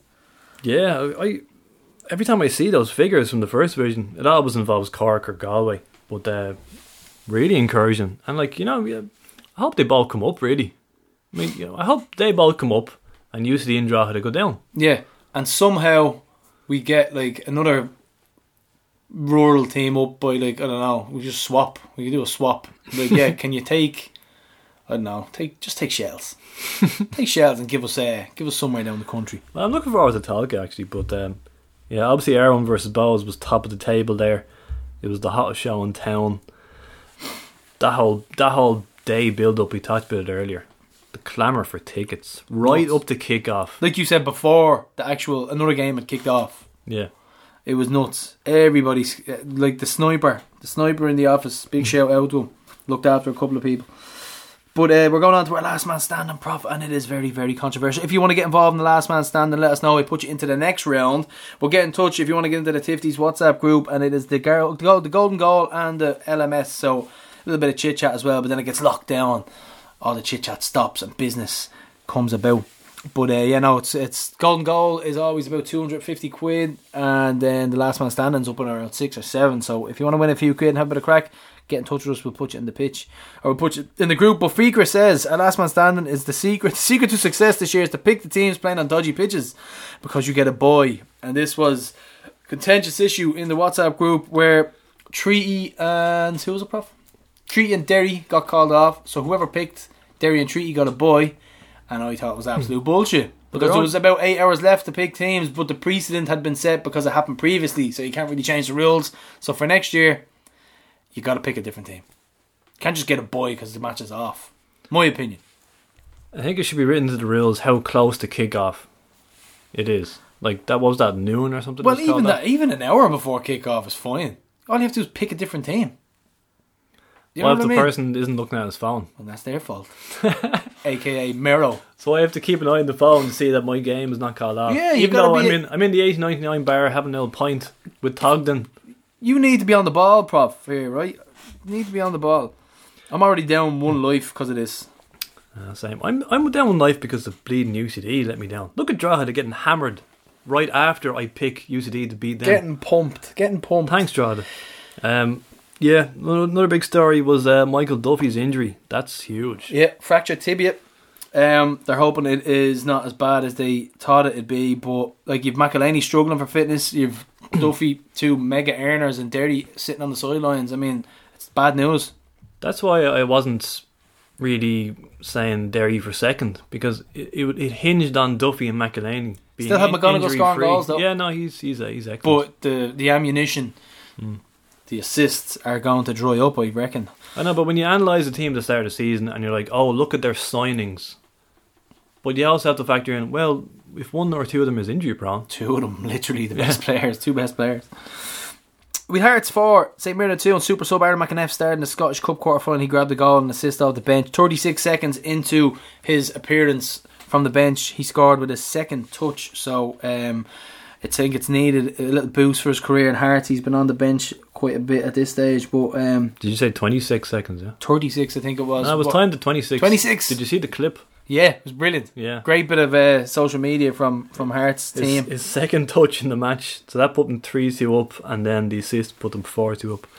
with something possibly we could you could argue that we're missing at the minute in our midfield. You could say that. We will talk about that another time. But the underage results, Prof, the Rovers 19s beat Finn Harps 5 0 in Tallaght and the 17s beat Wexford 6 0 at home. And we had two away wins for the women's 19s and the 17s 2 0 and 1 0 win over Donegal and Dundalk respectively. So there we go. So the underage fixtures, Prof, coming up. We have Sunday, the 20th of March in the showgrounds, 2 pm. Sligo Rovers versus Shamrock Rovers. We have Sunday, the 20th of March in the SRFC Academy in the Roadstone, half 5. The women's under 19s, EA Sports League of Ireland, Shamrock Rovers versus Shelbourne. That'll be a good one.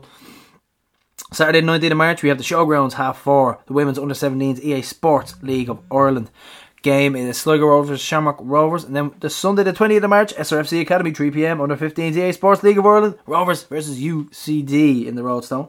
And then Saturday, 19th of March, Marlay Park, 6 pm, under 14s, friendly UCD versus Shamrock Rovers. So take some of that in and watch our future starlets, prof.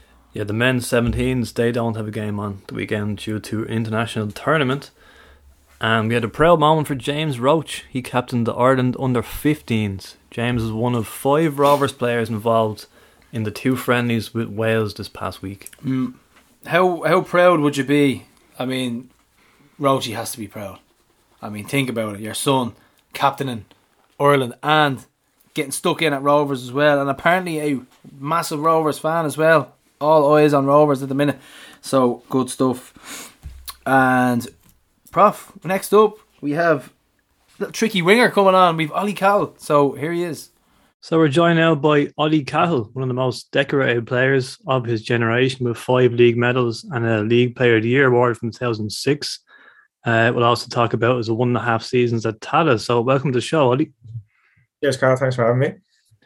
So let's start with Cork City. You had six seasons there at Turner's Cross, winning an FAI Cup and a League Cup under Dave Barry. Was it that FAI Cup final win over Shelbourne? Was that probably the highlight? Yeah, yeah, it was. We had um, it's six good years there. We came runners up twice in the league to I think St. Pat's twice. So you know, looking back on it, it was disappointing not to win a league. Um, we had a we had a really good squad with some really good players, and it's it's a great place to play football as well. Turner's Cross is packed, and you know fans behind you. It's it's it is a great place to play. But yeah, I, I had six really good years there, and we won that the League Cup and the FAI Cup. Yeah, winning that was was probably the highlight, and um, you know, as I say, it was it's just a pity we didn't win a league title with with the team we had, but um you know, it wasn't to be, unfortunately. And that's probably part of the reason why I ended up leaving in the end after the six years there. Yeah, you were 26 when you joined Champions Shelbourne. So was it difficult to leave Cork? But also, you had it was a feeling of your ambition to win league titles wouldn't be realised at Cork. Yeah, exactly. That that's it. hit the nail on the head. I just felt like, you know, it's I've given six years in Cork, and I said just we've gone close without getting over the line. I was at that point in my career going, you know what, I want to win league titles. I want to be able to look back and say I've won X amount of league titles or what have you. And I just didn't think Cork had that ambition. I just felt, you know, that they were, you know, relying maybe on Cork players coming back from England and stuff that they never really went out trying to sign the best players that were going around in the league at the time and stuff. And, you know, that way of doing it. Obviously, worked out all right from with the likes of George O'Callaghan and John O'Flynn coming back. Actually, the season I, I left, they came in, so they did well on that side of it. But um, I just felt, you know, that, that, they didn't really have the ambition to really push it and, and really go after winning things. And so I was at that point in my career where I wanted to to win things um, and league titles, especially. That's what just set out at the start, you know, to be winning league titles. So, um, yeah, I made the move to Shells, which I think turned out to be the right one in the end with with three league titles in, in five seasons there. Um, and really enjoyed my time there. Yeah, great club, and as I say, they they were ambitious. They wanted to push on. They wanted to be winning league titles. They wanted to be making progress in Europe as well. Um, and I loved every minute of it there. Yeah, Shells with the dominant team of the early noughties, and you're you're part of that European run all the way to Deportivo, the Pack Lansdowne Road, where you were so close to the Champions League group stage is uh, is that night well up there in terms of your career? Yeah, yeah, absolutely. It would be it would be a highlight that that whole period and that run. Um, you know, drawn nil nil in in Lansdowne, and even the second leg out in the Riazor, it was nil nil at half time. Going back out onto the pitch for the second half, thinking we we've still got a chance here of making the group stages of the Champions League. Um, you know, and they had got to this. I think it's the semi final the year before of the Champions League. Like so, they were no mugs. Um, so we were, no, we, we really thought we had a chance. I think in the first half away as well, Jason Byrne had a brilliant opportunity and give anyone a chance, it would have been Jason to, to stick it away, um, a header.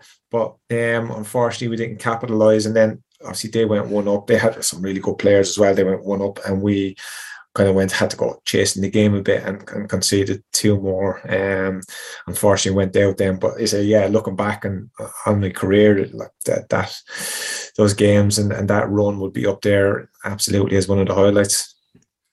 I don't know if you've seen the all-time list lately, but uh, you made a total of forty-one European appearances. That record stood for quite a long time, actually, but you've since been overtaken by Gary Rogers and our captain Ronan Finn fact, even Sean Gannon is sneaking up behind you now.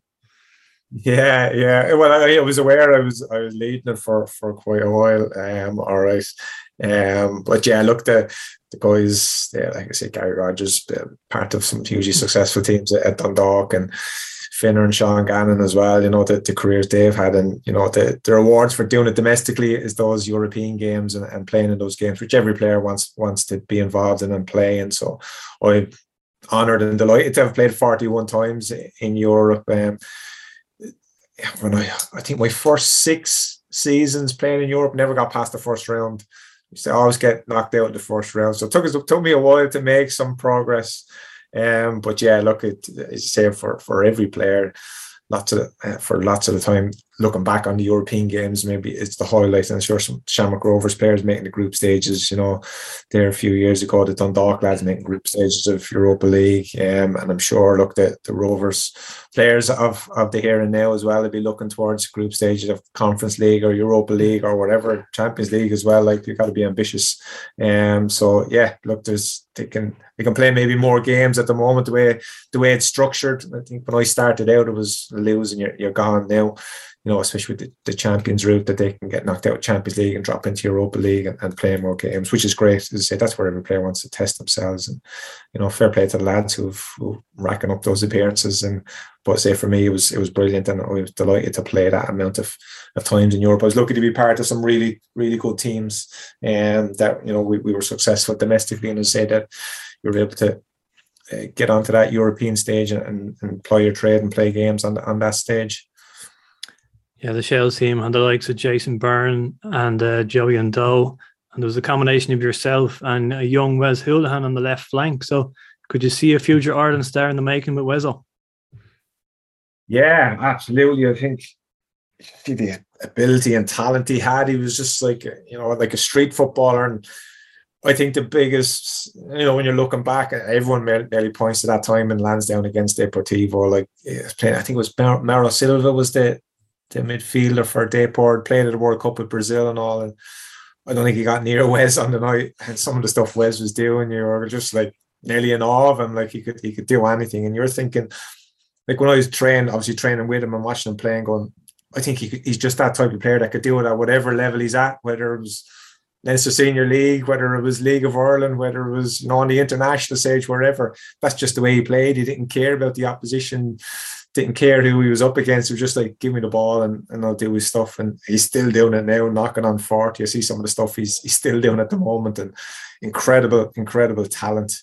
Um, and it was a joy to play with him. Um, obviously when I signed for Shells first, was thinking the competition here for the left wing spot. But I think Wes used to kind of play on the right and he'd play maybe as a 10 and in the middle and stuff and could play nearly anywhere. But, you know, when you have someone of that ability and talent, you'd always find a place for him in your team. But I say it was, it was a joy to play with him. And when he's on his game, like, serious, serious talent and ability, and like like what a player. And in fairness to him, he's when he made the move across it, went to Livingston. First thing people maybe were going, what's he going to Livingston for? But it's turned out to be a really good move, and obviously the, the pathway he made through, um, through the other teams like Blackpool, Norwich, and everything like. And he's probably, I think he's up there as legends probably in all for all the clubs he's actually played for, which just goes to show the talent and the ability he has. And look, fair play to him. He's had he's had a brilliant career and he deserves it.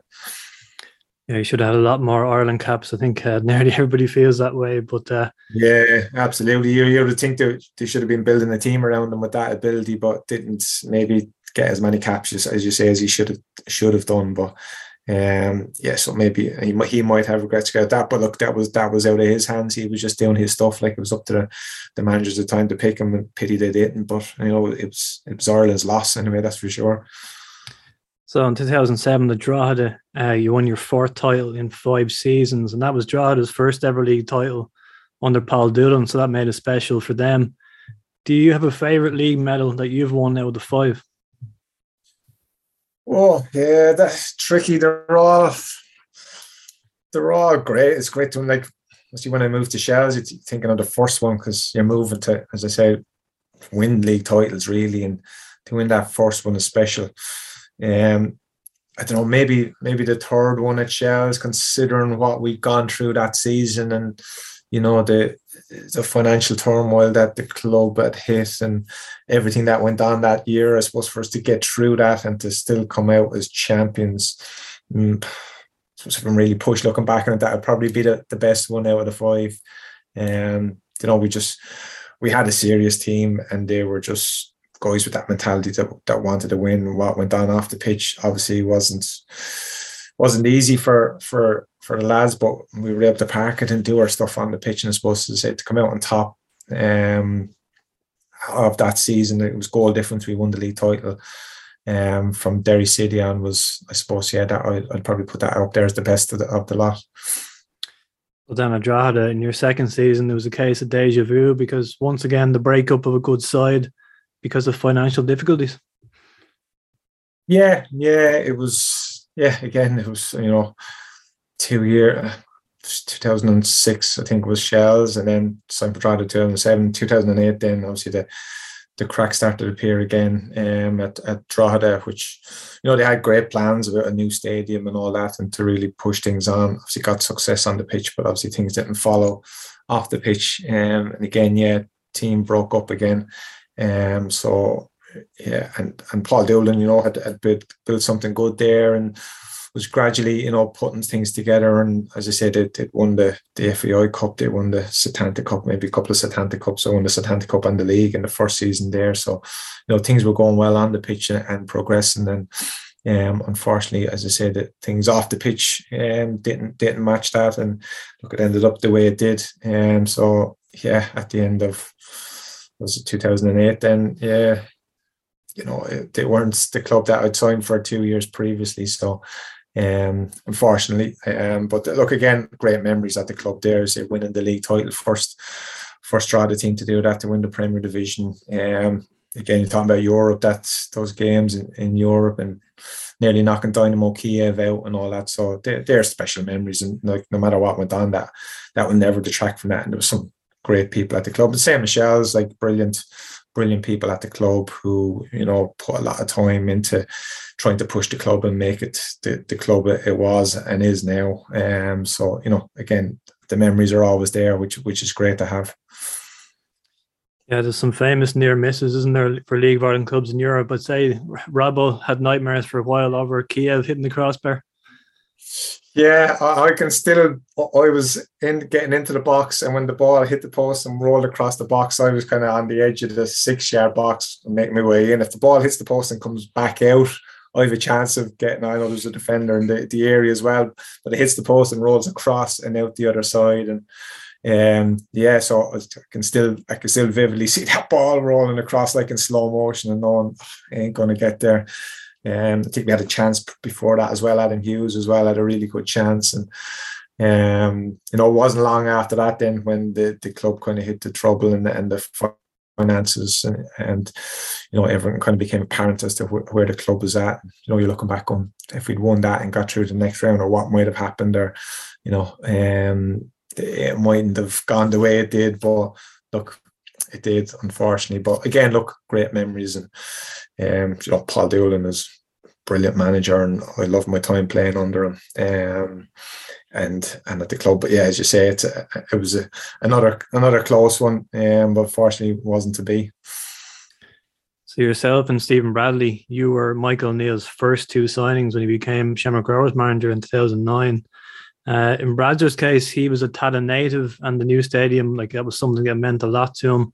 Similar with Shane Robinson, he had been there before come back as captain. He knew the history. In your case, personally, you were 33. Uh, Rovers and Bohs came in for you. So you could have gone full time, but this said you had just taken the PFAI job, isn't that right? Yeah, yeah, yeah, yeah. That was it, and yeah, it was a big transition, I suppose, for me personally at the time. Yeah, going obviously working, playing part time um, with Rovers, but again, I was delighted to sign for Rovers, and obviously you knew the history and tradition. They're they were a huge club, and suppose the excitement around them uh, finally getting into the new stadium and Tallaght and everything that went with that. So, um, and football wise, I know as I saying I was gone from full time to part time and all, and it was a change. But you're still thinking signing for Shamrock Rovers here, and you know this is a massive club, a club that should be challenging every year to be winning things and pushing for honours, league titles, cups. So I was still as even though I was 33, um, I was still ambitious. I still wanted to win things and and play at the top level, and, and so I thought it was a massive opportunity to do that playing with Shamrock Rovers. Um, obviously didn't know Michael O'Neill didn't know much about him as a manager. Obviously, knew of him as a player and the pedigree he had, but um, for him coming into the league as well, you know, didn't know much about him. But when I met him, impressed me.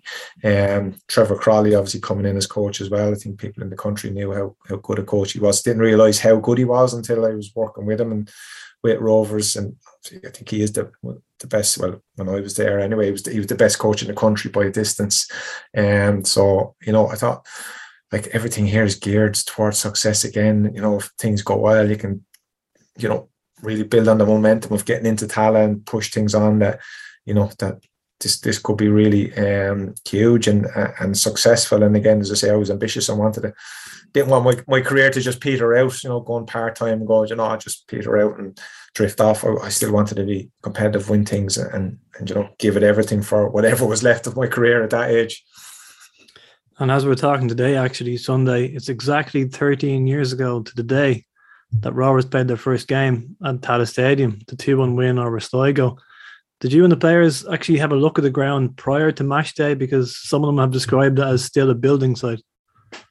Yeah, I think we we trained a couple of times in the in the stadium before the game, just obviously get used to the surrounds and the pitch and all. And obviously at the time it was it was only the one stand, and um, so you know it felt um, it's kind of strange, I suppose, with just one stand, three sides empty, um, training in it and trying to imagine the crowd in it. But um, the noise of the first game, then like it was it was jam packed that stand and it was some massive. It wasn't a great night weather wise, like, but everything else. And so when, when it walked out into the pitch, you, you knew you were part of something special. And I suppose again, when I signed for the club, you knew what it meant for them to be getting back into their own stadium to to finally be, be playing a game in Tallaght. And you know, you could you could just feel it around the place. And you say that that night was special. And you know, even say as an experienced player at the time, you still know, you know, you can really appreciate it and go, you know what, this is it's great to be part of this, but um, you know, we've got a knuckle down here, we've got a job to do. We want to we didn't want a, a night like that to be a dampener, um, you know, and to go out and lose or maybe not put on a performance. And thankfully we did we did beat Sligo one two one, and you can look back it, you know, with, with even more fondness that that we did, um, we did win the game, and maybe it was the, a legend being born as well, and Gary Twigg too. You know, like the, the things he went on to do. Um, I think that noise was probably the start of it. Um, and you know, it was it was a great night, and Dessie getting the second goal, and I had a part to play in that as well. And you know, it was it was just a great night all around, and and you know, it was great to be a part of it. I was just about to say you're involved in a bit of history because Twiggy gets the first goal and the second ever goal in the stadium, five minutes into the second half. Uh, you went on a mazy run and your cross was coolly finished by Dessie Baker to make it 2 0. So a famous assist. Yeah, yeah, no, it was. It was great to to to do that. And look, as a winger, that's nearly your that's your job. Nearly, you know, to be getting down the line, getting crosses in the box, getting assists, creating chances. Um, so so for me to do that, um, obviously just my second game, second competitive game for Rovers was great. Um, and to do it in that kind of occasion made it even better. And you know, I can still see it now and the, the ball dropping and I just, just managed to, know, take off and went past a couple of defenders and put into the area where Dessie was coming onto it, And, you know, and he, he buried us. And, uh, you know, him and Twiggy were lethal up front that year. They had a really good understanding, a great, great partnership. Um, you know, and it was it was great for them and and, Twiggy as well as like to score the, the strikers feed off goals. As I'm a winger, I'd feed off assists and getting balls in the box and creating chances. So it was it was a great night all around. Um, and you know, as again as I say, it was great to be part of it. Did you sense incredible emotion from the fans that night because so many of them there have been waiting 22 years for for a home ground? Yeah, yeah, absolutely. It's uh, they say when I when I sign, obviously when you're on the outside looking in, you're aware of what's going on. But when you sign for the club, then and then you're part of it, you really get a feeling and understanding of how much it meant to to lots of people there, fans, like people who've been involved in the club for years, and um, I say all the work that had gone in to get the the club to this point, and um, like people say, oh, I can't really believe it's a reality that we're finally here and we're finally, you know, have a, as you say after after that length of time to be, this is our home, this we're going to be playing our home games and um, yeah, you do. As I say, when you're inside the ropes, you really do get a sense of, of what it meant to the to the whole club, the fan, every, everything, everyone. Um, and I say for us to go out and win that first game there, I think was really special, and and it wasn't lost on the players how important an evening it was, and thankfully, you know, it didn't get to us because you can kind of get kind of stage fright or like the build up kind of distract you from the game, but we didn't. And, and say we went out to to and won the game thankfully, and you know went on to have a, a really good season as well on, on the back of that. You're a versatile player. Like you could play left wing or left back. Uh, left back. I'm not sure that season where you were deployed more. Uh, do you recall? Uh, yeah, it was a bit of both. Obviously, that started off on the wing and um, played a bit left back as well. Ian Bermingham was was obviously he was a pretty decent left back there to have. So um, yeah, I, trying to recall. I think I was kind of in between both, more as a winger, I think, um, than than, than a left back.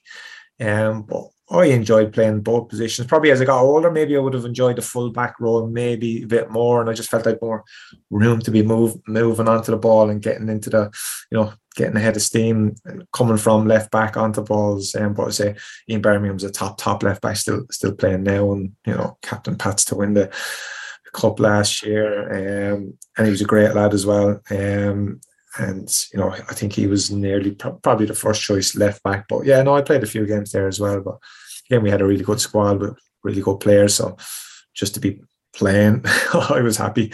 You know, there were experienced players in that squad, like yourself, that were already there. Uh, Darren Maguire, uh, Aidan Price in defence.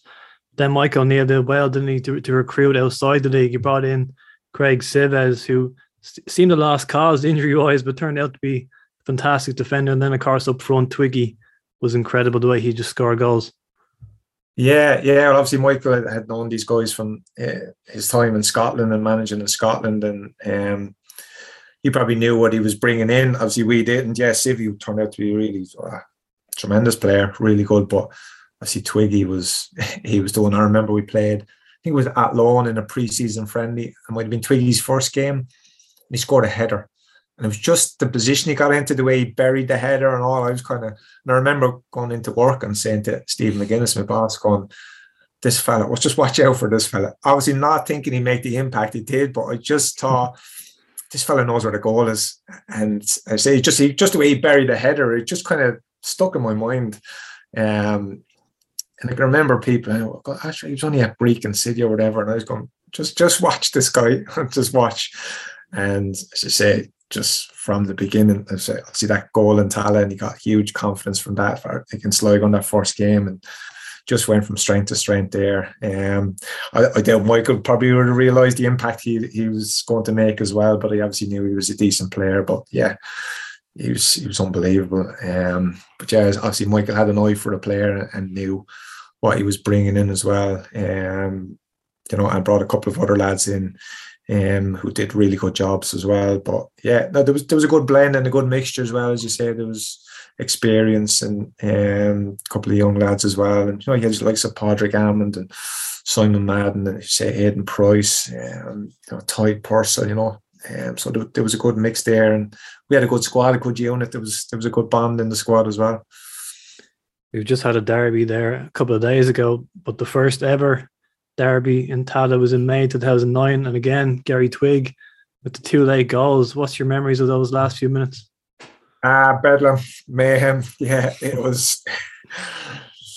I think people had left the ground. I remember speaking to one or two people who, was gone because said, "Oh, you didn't look like scoring. Can't couldn't believe." And then he said that was that was Twiggy. He, would turn half there weren't even chances into goals. Um, yeah, and it was just it was just. I again, obviously it was it was a massive occasion, the first Rovers Bohs derby in Tallaght, um, you know, and and the build up and how keyed up everyone is for those sort of games anyway.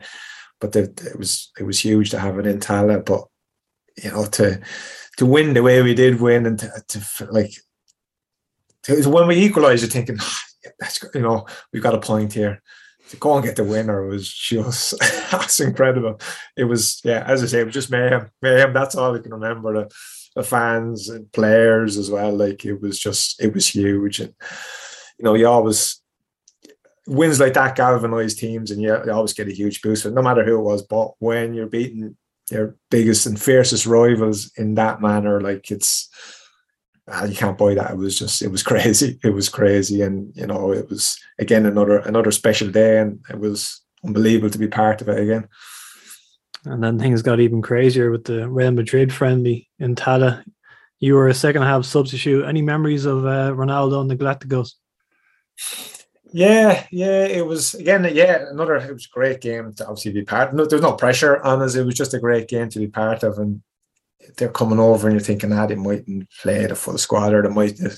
They were all there. They were all the big guns were there, and I think all the players, all the Rovers players, clamoring for jerseys and asking for for swaps or whatever. And I remember going on the second half, and uh, Wes Sneijder was going on as well for Madrid, and I just said to him, "Can I get your jersey?" At the end of it, obviously he was a top player, Dutch international um, series player, and he's he was like, "Yeah, yeah, no problem." And I think at the final whistle, I think it could have been Dessie Baker or one of the lads asking him, and he, in fairness, he said, "No, no, no," and he actually pointed at me, just went over, and, and I got his jersey, and I got I can remember actually Pepe as well coming into our dressing room afterwards looking for a Shamrock Rovers shirt. So um, it was strange, but look, it was nice as well, and, and little things like that stick with you. But um, again, another fantastic occasion to be part of. Um, they got Benzema scoring. I think it was an 89th or 88 minute mm. winner. Um, you know, I think there was obviously temporary stands, and there was 12,000 people at it. And, you know, getting battered for tickets in the in the run up to. We couldn't get enough tickets. Out people coming from out of the woodwork looking for tickets, and you're trying to keep everyone happy. And coming from Clonmel, really. Coming from Clonmel, yeah, and relations and cousins and everything, yeah, yeah, there were it, it was, but look, you can only do so much as well, and you know, because it was a friendly, maybe didn't mind. You know, if it was a competitive game, that would be a distraction for me anyway. I'd be going right. I have X amount of tickets, and that's it. I'm not, not worrying anymore. But would it being a friendly, you're probably going, you know what, I'll see if I can do and trying to get an extra few tickets. But there was there was very few to be got.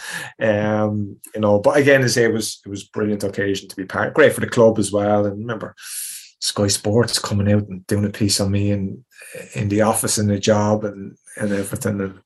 And um, yeah, you know, just there was huge media coverage around it. Um, but as I say, great exposure for for the team, for the club, and everything. And it was good for us to go out as well and put on a decent performance. And geez, I remember Sean O'Connor giving Marcelo a bit of a tough time as well. He got flowing past him a few times, and um, yeah, we did well. We did really well, and they say they they I know it's their preseason, and you know they're maybe not a full pelt, but they had their they had all the big guns out. And again, look, it was great to be rubbing shoulders with them and playing against the those the likes of those players.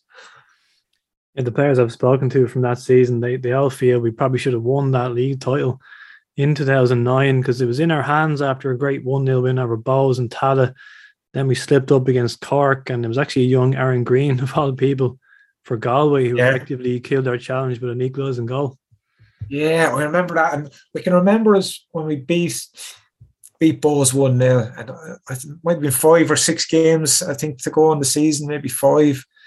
And we were playing Derry away the next game. And I was, I was in my head thinking, it's going to be, this is going to be really tough. You know, going to Derry on the back of a big derby win again that, you know, spirits will really be up, but let's not get carried away. And we went up and beat Derry. Um, and I really thought after that, I was like, that could be the one that that could clinch it for us, you know, as in we'll just we really kick on now towards the end of the season, only four games left or whatever that you know, I was really confident of us winning that. Um, I just thought that Derry game away was huge. If we'd lost that or didn't win that, it might have been. But was, when we went up there and it was a really tough game, to come out with that with a 1 0 win, I was, was really confident we would go on and, and, close it out from there. But I think the Cork game, again, I can remember the Cork game because they were having financial troubles again, and there was talks of the game even not being played that the the Cork players might strike um, over money's owed and stuff. And it was we were thinking, I think we actually went one nil up maybe early, and, and thinking oh, on the back of all the trouble they've had and everything. Like, I think we maybe just subconsciously maybe thought we had this game won, and the beat us, and it was a major kick in the backside um, and probably one we didn't recover from. Uh, yeah, and again, yeah, the, the Galway game at home, um, it's really disappointing. I'm even disappointed now thinking back on it and how deflating it was, um, especially that Cork game. You know, that was to me that that was that was a really disappointing one on the back of the couple of results we'd had before that, and I say considering what they'd gone through, but maybe from Cork saying, you know, they you know what, we'd nothing to lose, all the all the crap we've been going through and maybe going out and playing was a distraction. And you know what, they played well in the night and deserved to win. But yeah, seriously, even I'm struggling. It's hard to even talking about it now because I say would have been unbelievable to win it, go on and win a league title in the first season in Tallaght. It would have, would have been absolutely, it would have been a serious achievement as well because uh, like from Michael to come in, a new manager to come in and put the squad together the way he did, and to have the, I know we had a, a really good season anyway, but to go on and win it would have been some achievement. But yeah, just petered out at the end. Really, really disappointing. Uh, you sort of fell down the pecking order then by July 2010. You ended up moving on to Sporting Fingal. Uh, you did play Yeah. enough games to earn a league medal, but that Rovers team, it was obviously building towards something under Michael O'Neill, but uh, you weren't in, in Michael's plan. So I, I've seen you say that you basically fell out with him. Is that right? Yeah, well, we didn't. I'm not sure about fell out with him, but we just didn't see eye to eye on certain things. Um, but what, look, again, it wouldn't have affected me as in training wise or anything. I would have always put 100% in training and was always there ready to to play if needed. Um, I can remember, well, loads of times I would have got on a Friday, I would have got a phone call from Trevor Croly. You say, oh, "Look, you're not in the squad tonight. Do you want to come in and do a bit extra?" And absolutely, yeah, I would have been there myself. Actually, and Graham Barrett and maybe one or two other lads, we would have got to, to Tallaght Stadium here, maybe I don't know, five o'clock or half four, and we would have done some physical work before before the games and stuff. And that was that was my mindset. Just you never know. Just always be ready. Um, if we can do a bit extra, put a bit more work in, and to be ready um to play when called upon. Yeah, I'm I'm here and I'm ready. Obviously, Michael had different ideas and obviously different players. And I look, that's fine. That's fine. That that's football. Um, but you know, I was I was 34 at, at that stage going. So what? I, I want to still play. I still think I've something to offer. Um, you know, I don't want to be in the stands watching games. Um, I knew obviously Rovers were on the right track and you know again contending to win things, but I just felt it was probably best for me then to move on. That you know I wasn't going to get the game time I wanted. So I didn't want to be just sitting there um, at the end and going, "Do you know what, we won a league title, but not really feeling part of it. Um, that just wasn't wasn't me, wasn't for me. Um, yeah, and I, in the July I ended up moving on to to Sporting Fingal. Um, I can remember the the last game of the season uh, when Rovers actually won it. That I, I wasn't part of the Sporting Fingal squad for that last game. I was watching the, the Rovers game on the telly down in Bray, and you know, delighted that the lads did did win it, get over the line. Because obviously, I'd I'd been there a year and a half with the, with the bulk of that squad, and it was it was great to see them um, win that win that title. And you know, I remember with with Fingal actually beating Rovers in Tallaght two one. Um, Just about to ask, yeah. yeah, I, got- I, I came on. I think I came on a sub in that game. I'm on the last eight minutes, and it was an eventful Yeah. eight minutes. It was an eventful eight minutes, yeah, absolutely. But the- my abiding memory of that is the final whistle. I think Twiggy was nearly lying on the ground in the centre circle. I think they, they thought they'd lost it. And I, I went over and I picked them up. And I remember saying to him, going, It's not over yet. I said, It's not over yet. I said, Don't be lying on the ground because don't let anyone see. Like you think it's all. I know it was, a, it was a massive blow for them to, to be losing. And I picked them up and I just remember saying to them, Just hang in there. It's not over yet. You, you just never know. Um, and it, it wasn't. And um, but yeah, that was yeah, eight minutes. It was a cra- crazy eight minutes, and I think actually Michael O'Neill might have broke a glass or a window or something in the dressing room and in the home dressing room as well. I don't think he was happy um, at the end. Um, but look, thankfully all's well it ends well for, for them, and they did go on to, to win it, and, and they did, and they deserved it. And fair play to them. It was, it was great to see them do it. But the final whistle that night in Tallaght, the Fingal game, it was like a morgue in, Ta- in Tallaght. I remember that night so well. Did you think Rovers been waiting 16 years? We've just cost Rovers the league here. Yeah, well, I was thinking potentially, but it's just for whatever I don't know. Like as I say, when I was picking Twiggy up, I was going, do you know what? This you just never know. I, I think it was was that the third last. Was it two games left after that, or three? It was the third last game, and Bohs had to go to Galway, which they they were expected to win, but then remarkably they were beaten. They were beaten, yeah, yeah. And I, I just said the tweet because I just thought when he was lying on the ground that, like, if you were a Bohs player looking at it, going, "Ah, they, they think it's you know, like in Wicked. I just I just remember saying to him, "This isn't over yet." I said, "Get up, don't, don't let them see it." As in, Bohs see it um, lying on the ground. Just, get up and um, yeah, it was just you probably did think, and, and even you know, amazing. That's a major blow for them, obviously, and to be losing and losing the way they did. It's going to be hard to come back from that. But to say football's football's football. You just never know football what's around the corner or what what happens. So um, and look, so so approved and um, yeah, as I say, it was it was great to see them get over the line, and I know how much hard work goes into it um, from the players end and from everyone involved in the club. You know, it's it's not just players, and you know, I was I was delighted to to see them win it, and um, yeah, it, it was great for them. Was the last week at Sporting Fingal a crazy one when they went out of business? Like, when did you and the players become aware of what was about to happen?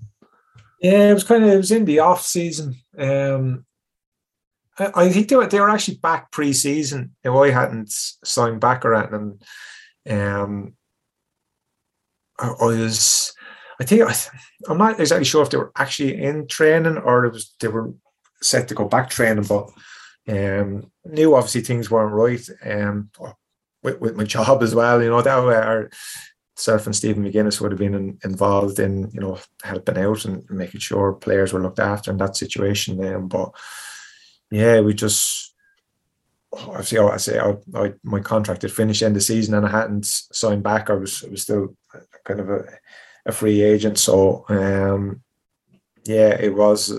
I wasn't part of it, and then it went bang or whatever. I was finished out the last season. I'm sure players had agreed contracts and wanted to stay there for, for another season, but I obviously I wasn't part of that. And again, look, it was just disappointing to see the, the club wound up and, and go the way they did. They had had huge success, obviously, in, in the very short time they, they were in business, and, and no one likes to see that to ha- happening to any club. Um, you know, but again, say from from my own end, it, it, was working. We were just there to help the players and try and make sure they got other clubs or whatever situation was going on there with Fingal, whatever agreements they had in place to make sure and um, that side of things was started for them. And then obviously that they could move their career on um, after that.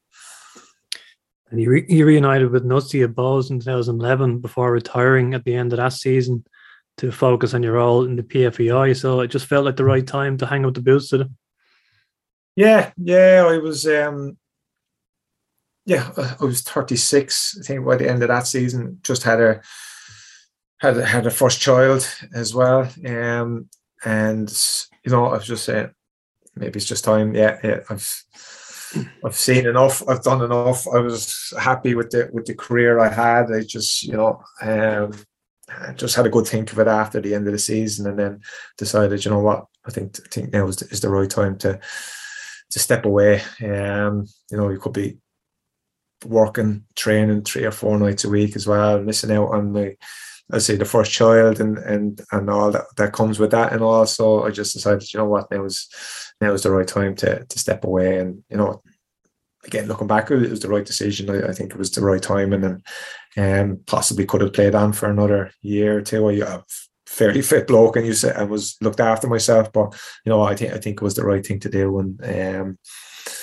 you know I can look back on my career and go you know I, I had a really good career I had just under 500 league appearances and as you said the, the European appearances and the league titles and you know I was lucky as I said to be to be part of some really really good teams at, at special clubs and um delighted to to be a, a small part of of the success at, at, those clubs and you know I had a, a hugely enjoyable career. You played with uh, Glenn Cronin uh, at Bohs there. In fact at one time or another you've played with nearly all the Rovers coaching staff and academy coaches Garrett's at Drogheda as well so yeah.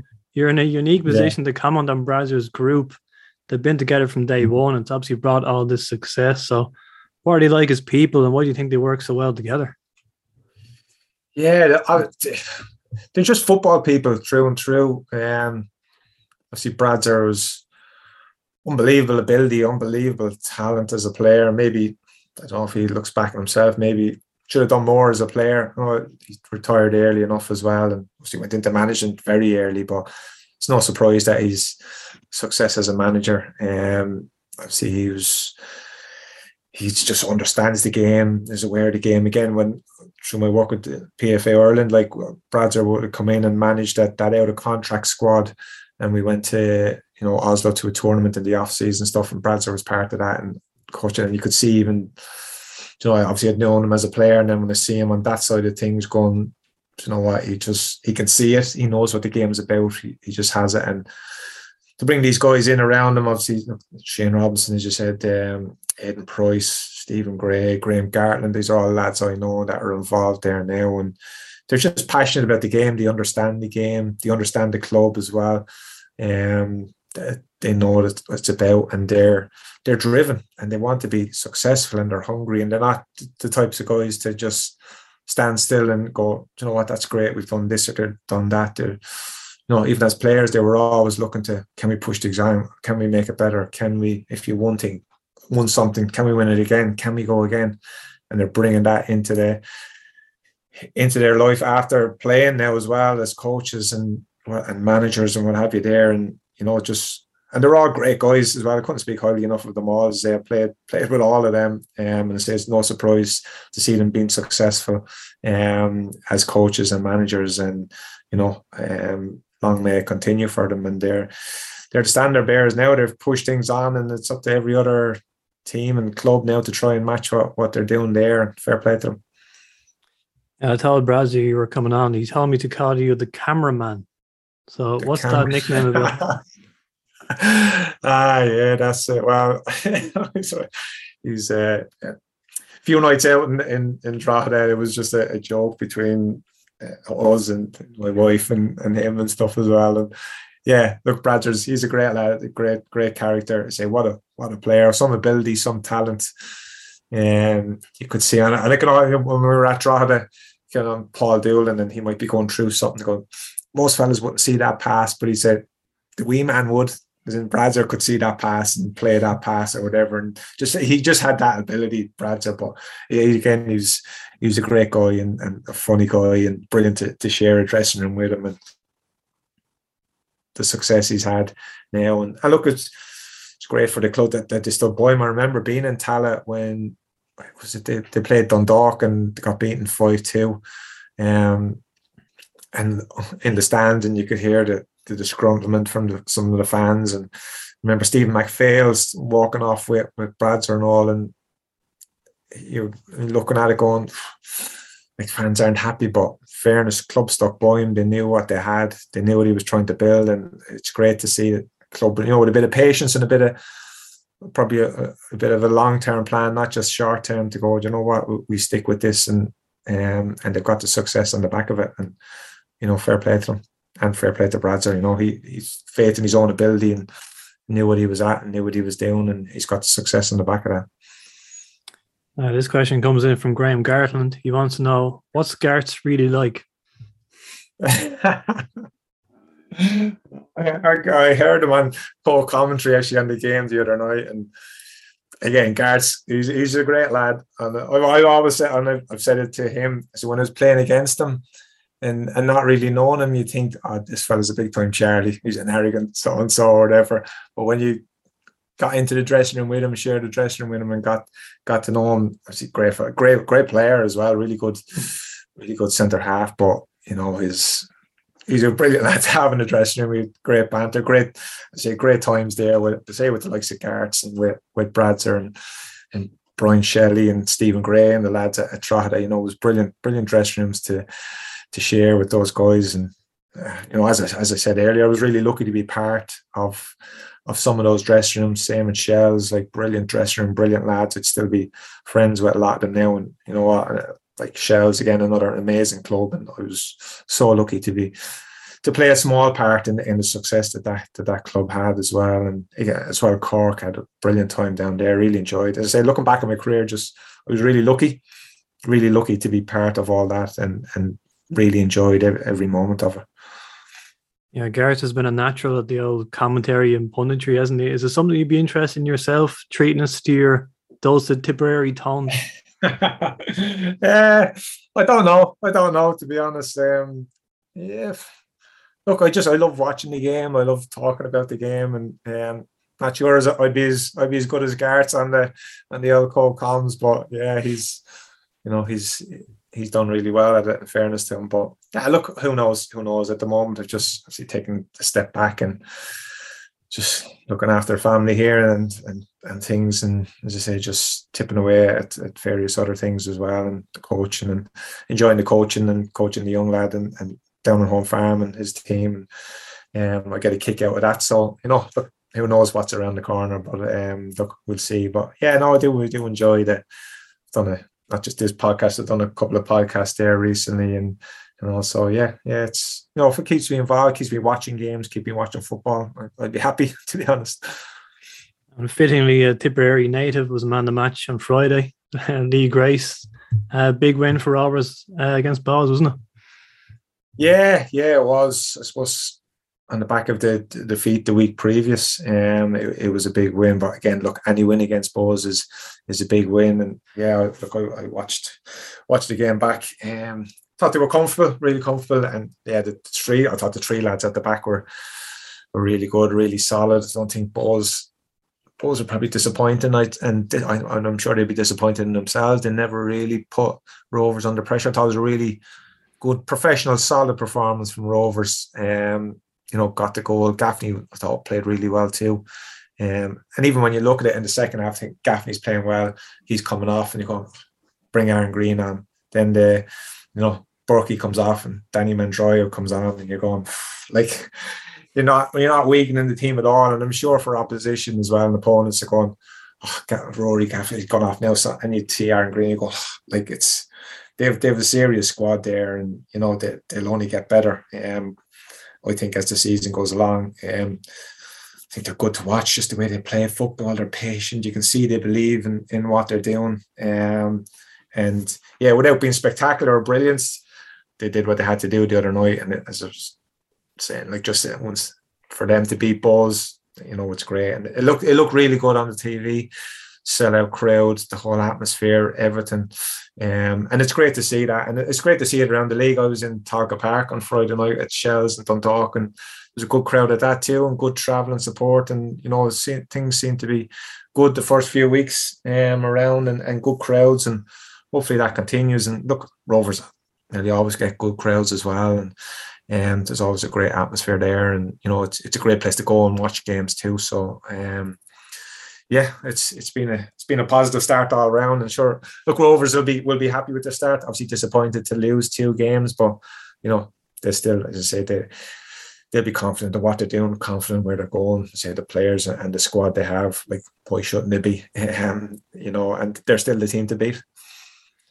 And just a couple of quick fire questions. You scored 50 goals in 488 appearances. Do you have a favourite goal? Favourite goal. Uh, I pro- yeah, actually, probably I scored a hat trick for Cork against St. Pat's in Inchicore. I'm not sure the year, 99 or something, and one of them was was a volley um, that I hit, which was probably the best goal I've, I've scored, I'd say. So, yeah, that's that's probably the one that would stand out to me. And best player you've ever played with and against? Best player played with, um, different again, probably Wes Hoolahan.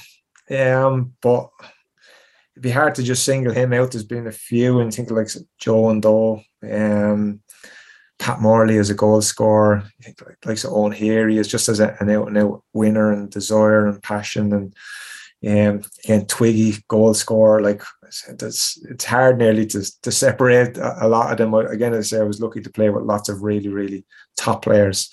Um, but you know, maybe yeah, we will go for Wes. Yeah, what is it? As we spoke about earlier, what a player, what a talent. Um, and yeah, I say I was I was lucky to share a pitch with him. What about against? Against, uh, be a few. I, I can remember Paddy McCourt absolutely tearing me inside out one night up at the Brandywell when I was playing for Drogheda. Um, like I can remember, I was playing left back, and Paddy was on the he was playing right wing, but I I didn't get near him. And I can remember Jason Gavin was playing centre half, and he came over to me one stage like, "You get a hold of him," and I said, "Would you like to come out and try and mark him?" So he was he was just unbelievable. He was just so natural on the ball, and he'd run at me, and I'd be like, "On." Don't fall for the shimmy or the little feint. The next thing I fell for it, and he was gone the other way. And he was, yeah, he was he was unbelievable. He'd be up there, and so another Derry lad, Liam Coyle, back in the day. What a player he was as well. Um, unbelievable player. So, um, one of them. Maybe I'll, I'll go from a court. Some player, some talent, some ability. He was class. And if you can think of one off the top of your head, funniest fan interaction you had as a player. Funniest fan interaction. Maybe a shout from the crowd or a, a meeting with a, a, fan after a game or something. Uh, Oh, I, I, I can't think. I used to used to always when I left Cork, they used to always give me stick for like back to Cork or Cork, but I'm not from Cork. I'm from Tipperary, so I don't know if they thought like I was because when I signed for Cork, it was my first club in the League of Ireland that, that people that, that kind of thought I was a Cork man and used to give me stick for being from Cork. But so that didn't that just bounced off me because obviously I'm not a Cork man. I'm from Tipperary, so it, it was they were wasting their breath really. But I used to get loads of that um, from from from from fans and um, I suppose going back, I think about fans and interaction with fans. My first game when I left Cork, my first game for Shells was away to Cork, and we got beaten three 0 on the night. And it was the first night that John O'Flynn and Georgie O'Callaghan and all these who we didn't really know much about, but all the fans had like fake money and they're waving it at me and all that because obviously the impression was I'd left Cork just for the money, um, so they were all and you know the usual Judas chants, um, so and actually, I, had, I think I had to get escorted onto the bus, back onto the bus after that, because um, Turner's Cross, the Horseshoe Pub is right in the corner. They were all gathered outside there after, um, waiting for me after the game, just to rub it in a bit more. So, um, I actually had to have a few stewards had to bring me out and put me on the bus. So, I'm not sure what kind of interaction you you class that as with, with the fans, but yeah, I can't think of anything else about that. I think aside from that one, though, you probably got on well with fans at every club because you were a fast and skillful winger, and you also had a really good work ethic. So the supporters always appreciate what you brought to the team, whoever you played for. Yeah, well, look, I, would like to think so. I'd like to think I, I always try to give my all um, when I was on the pitch. Um, can be a tough shift when you're playing on that left wing, up and down, up and down. Um, and even I feel for the lads now that play wing backs in the, the two Rovers lads and Andy Lyons and um, the other night um, and, and Finn are getting up and down looking at him going, geez, fair play lads. It's a tough shift, but uh, it can be unforgiving as well. And lots of times you're, you're up and down without getting the ball. You know, it can be it can be tough position to play. But yeah, look, I suppose that was one thing that I, I tried to bring is 100% commitment and effort all the time and you know hopefully the fans would have would have respected that and um, no matter what happened on the pitch you know some nights things can go for you other days they don't but yeah it was I always tried to give 100% not not just match day training and everything I did and um, no matter what, what club I was at so that that was just me you recently stepped down from your role in the PFAI uh, you worked as a player executive uh, dealing with contract disputes, education, player welfare, and stuff. You're obviously yeah. speaking from experience after what you went through at the two clubs, but uh, any interesting couple of stories from your time in the PFAI? Um, yeah, no, it was like I suppose there's always there's always stuff going on, um, and it was it was never a dull moment. Really, the job was was really interesting job.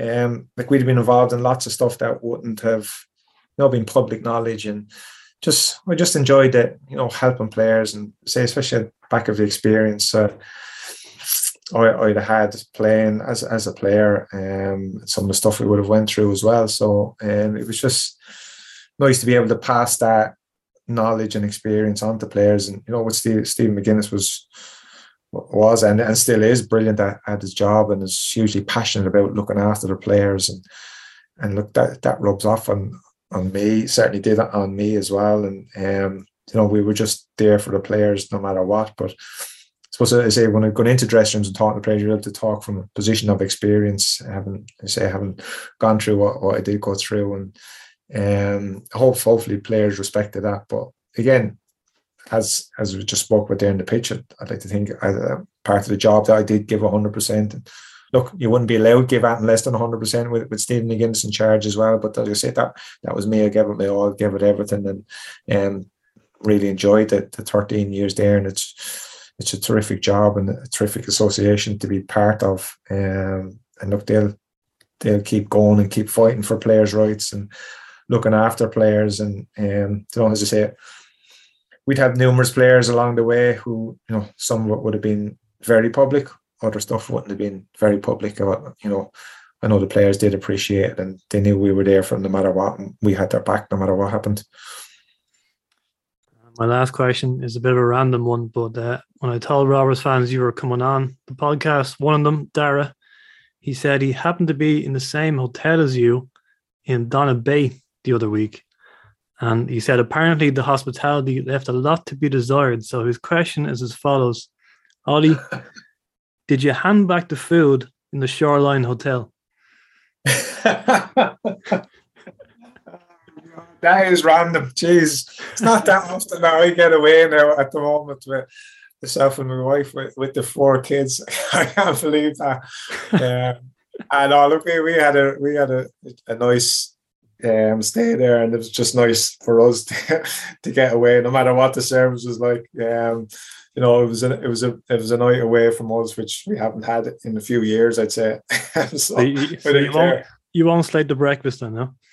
I won't slate the breakfast. No, no. I had some lovely food there, but I say, look for us, it was just getting away. It was was just it was great, and it's a lovely setting out there. Jesus, the hotel was right on the beach, and the weather was was gorgeous, and we were walking um, along the beach the following morning and all and say it was it was nice it was a nice break and nice nice to get away just just for a night. Wasn't too far away so um, it was nice but can't go anywhere can you? Oh God. not, not a world isn't it? Darren obviously wasn't too happy was he? I don't think so. All right well thanks so much for your time Audie uh, it, was, it was a pleasure meeting you and uh, best luck to you whatever you decide to do uh, in or outside the game Cheers, no problem. And, and look, thanks for having on having me on. Enjoyed chatting about the the career and the time at Rovers, especially. So thank you, Carl. Very, very cool interview, Prof. Hats off again. He's um very, very listenable. And I'd say he knows a lot more than he's than he's talking. Like obviously, you can't say so much on a podcast, but he knows a lot. Like he knew about the window being smashed, and he wasn't even in the dressing room. He was in the opposite dressing room with Sporting Fingal. Like all the little things. Like brilliant, brilliant interview. Very, very listenable fella. Yeah, he's a gent, uh, Ollie. Uh, I think I was probably a bit too new to Rovers when he was there, so I didn't maybe I didn't fully appreciate him. But nowadays, I think he would be the sort of player who would be my favourite. Speedy winger, ultimate pro, gentleman, off the pitch, like great people person. And I'd say fans of all his clubs liked him, except Cork who threw money at him. But yeah, yeah, yeah. Seven, 17 year career in football. Like he would have played with Big Al Rovers first couple Him of seasons. talking about Pat Morley and everything like. Yeah, you would have played a Finner, Sporting Fingal. Uh, as he said, he was at Tolka on the Friday, so I think Shells still have a place in his heart, obviously. But even saying that, you could tell, I could tell especially because I was doing it on Zoom, the look in his face when he talked about 2009, it still affected him. Yeah. It still annoyed him. It was a tough one to take. And I think maybe also because he's probably he's been on a few podcasts and he's talked the shell stuff to death. So he said afterwards that he enjoyed talking the robber stuff because maybe he's probably never talked about it before. Yeah, nice to get it off his chest. I don't think he would have. Who was he going to talk about? Made a nice change. Uh, kind of ran out of time at the end. I didn't get to ask him about Northampton Town. He spent he spent like a couple of seasons there. He played eleven games. He went off at a young age in 1994. He got spotted as a scout when he was at Clonmel Town. Won the Munster Junior Cup final with them. But uh, it, was, it was kind of a similar story with a lot of players. Like the manager that that was playing him got sacked. Next manager didn't fancy him. You know that you know how that goes. Yeah. And um, yeah, good week for the Tipperary folk. Or Oh, good, yeah. good couple of months actually because you got a Bit of a hotbed. Not so much Yeah. as Crumlin, but it's a hotbed. yeah, you got Shane Long scoring his first Premier League goal in two years there recently, and you got Lee Grace with a man the match performance in the derby, and Lee was featured in Clear the Head there, episode two, Excellent with again. As for other Tipperary Rovers players, you had Richie Ryan. Uh, is he still playing in North America? Richie Ryan is knocking around in the Cumberland. I don't know what the fuck you're gonna call them anymore. The New Hampshire Terriers or something. And then you had uh, Daryl Kavanagh. Remember him from the Stephen Kenny scene? He had potential. I always thought a bit of a head case, isn't he? But, yeah, uh, he definitely had potential. Um, but he came in probably the the, the wrong season. Uh, what else we have? Yeah, Oddie only scored the one goal for Rovers. Ooh. It was um, I doubt you would guess this. yeah, 2010 Leinster Senior Cup against Wexford. I was gonna say that. of course you were. And and you heard me talk to Oddie about the first game at Tallaght there where he Oh man, what, a, what an experience! You were, you were already saying to me the other day you don't remember the Dessie Baker goal. I don't either, to be honest. I was having No. a quick look on YouTube, but I couldn't find it. No, oh, just a Twiggy one with some strike by Twiggy. as I well. have I have the DVD there somewhere. The year zero. I remember But, um, tumbling down the steps anyway in block A, I think it was the very first block. We were actually right in front of the goal, so But on the, on the day of the anniversary, obviously a few pictures went up from fans and stuff. And funny enough, I was listening back to an interview we did a few years ago with Bobby Bess and George Kelly, and about photography. And there was a great part in it where George was talking about sco- Twiggy scoring the first goal at Tallaght. And he, if you notice in the picture, you know where it's just coming off Twiggy's boo yeah, And- and, it's uh, behind him. and you just see Alan Kelly to the left of it. George was watching Twig connect with that, and he was saying to himself, "Keep running, keep running, Kelly, keep running." All it would have taken was for Kelly to be in in that frame and block it out, and that iconic photo was gone forever. Yeah, yeah. And he was delighted with himself. He was like, "Got it!" I think he retired this year as well. Alan Kelly, he's gone into a different role now. yeah, Um, he was on the RTE podcast, wasn't he? Yeah, so that brilliant stuff from Ollie Cahill, Prof. Well done, absolutely top class. So, next up, the controversial one again, Prof. It is starting 11s and predictions.